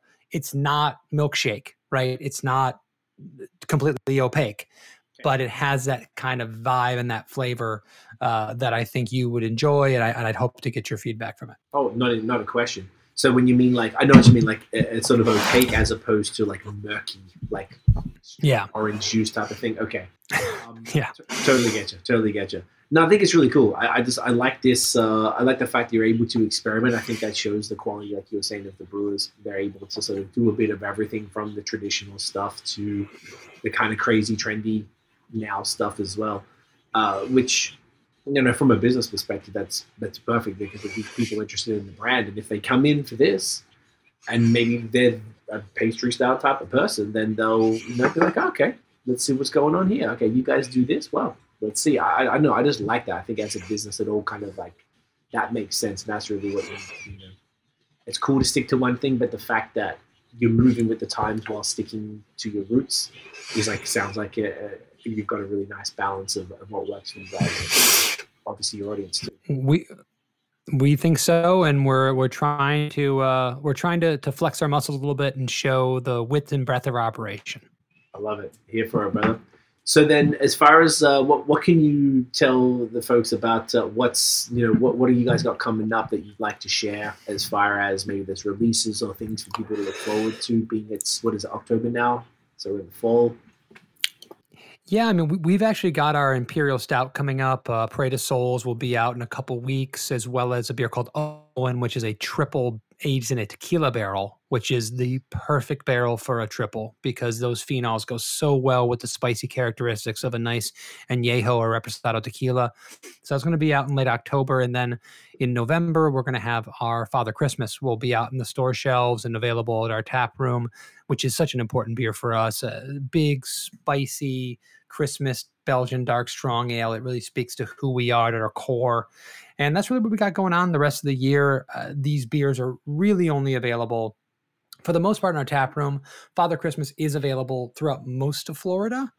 Uh, in some large retail outlets. There will be some that will go to a couple different states and maybe a little bit overseas, but you know, most of our beers are really only available at our tap room. We're working on some shipping options. We're working on some things we might be able to do in the future, but right now we can't do any of those things. So I know your listeners are all, from all over the place and uh, probably can't get Barrel of Monks uh, in their in their local market. We're working on that, but we'd love for people who have a chance to get their hands on it to give it a try. I love it. You know, that's what trading's for you know and that's what yes absolutely i feel like the trading the trading game is probably like 10x during uh, these pandemic times when you know maybe movement wasn't as much you know, even for us like i used to travel all the time that was part of what we did and now we've sat our asses here for the vast majority of the last two years and uh, you know trading and, and, and shipping beer and stuff is what's kept it all alive even if it's not 100% by the book because you guys have nothing to do with it. You don't know what people do when they buy beer. It's what it is. You know? For the record, for those who are listening, which markets can people at the very least get uh, Havana and Wizard in? So we are selling some beer in Pennsylvania, in the Philadelphia area. We're selling some beer in Vermont. We're selling some beer in Montana, California, uh, also uh, Delaware and Maryland. Uh, I mean, we're doing distribution in those states. obviously, the distributors we have cover those states, but really in the major cities and, and things of that nature where you're going to find the the concentration of those, and then you know all throughout Florida. All throughout Florida, I love it. No, it's amazing. Yeah, um, Kevin, this has been awesome, bro. Um, we got to get the thumbnail for YouTube, so I'm going to take a screenshot. You want to hold up some uh, some beers there, and we can look pretty for the people. I'm gonna try and see if I can get all three bottles in your hands. Yeah, I can do it. I can do it. Yeah, you got that. All right, come on, come on, come on. I got it. I got it. I got it. Oh shit! Come on, come on, come on. I used to grab. I'm just trying to get everything in, in, in the same screen and yeah, doing it really, really poorly. Gorgeous. Um, Kev, stick around after we'll wrap this up and then we'll we'll finish up. But where uh, where can everybody find Barrel of Monks online? Uh, barrelofmonks.com, pretty simple. All of our social media, Instagram, Facebook, type in Barrel you'll find us. We we own all those uh, those links, so it's pretty easy. And you can see all the new things we have coming up. If you're a trader, if you know someone in the area and you want them to come down and get one of our beers, uh, check us out on Instagram. All the stuff goes up there. Uh, we're selling beer on Oznr. If you're uh, if you're on that uh, app, which is becoming bigger and bigger throughout the country. Hmm. And you can check us out there. And also, if you are a big podcast fan, of course you are, you're listening to this one and you love craft beer, you can actually check me out as well on unitedwedrink.com or United We Drink is the name of the podcast, and uh, we're on every single one of those. You know, Google Play, Apple, everything. And it's me, my head brewer, and one of my best friends who actually works in another brewery local to us. And we talk about beer all the time. And it's a lot of fun. So you can check us out there as well as United We Drink podcast. I am subscribing right now. So, um, Kevin champion, bro. Genuine pleasure to hang out. This was this was really interesting. It was engaging. The beers were phenomenal. I appreciate your time and your generosity. This has been a ton of fun. So everyone, please go follow Kevin. United We Drink at the podcast, and obviously Barrel of Monks everywhere. Guys, if you enjoyed this episode, mate, smash the thumbs up. Hit subscribe below, hit the notification bell so you know when the new new drops. Follow us on social media at BAOS Podcast. We are dropping podcasts every Wednesday at 8 p.m. Eastern. As we were recording this one, there was another one going live beforehand, which was, uh, you know, what's the word? Meta, sort of, kind of? Maybe not. But either way, we'll see you guys next week. Cheers.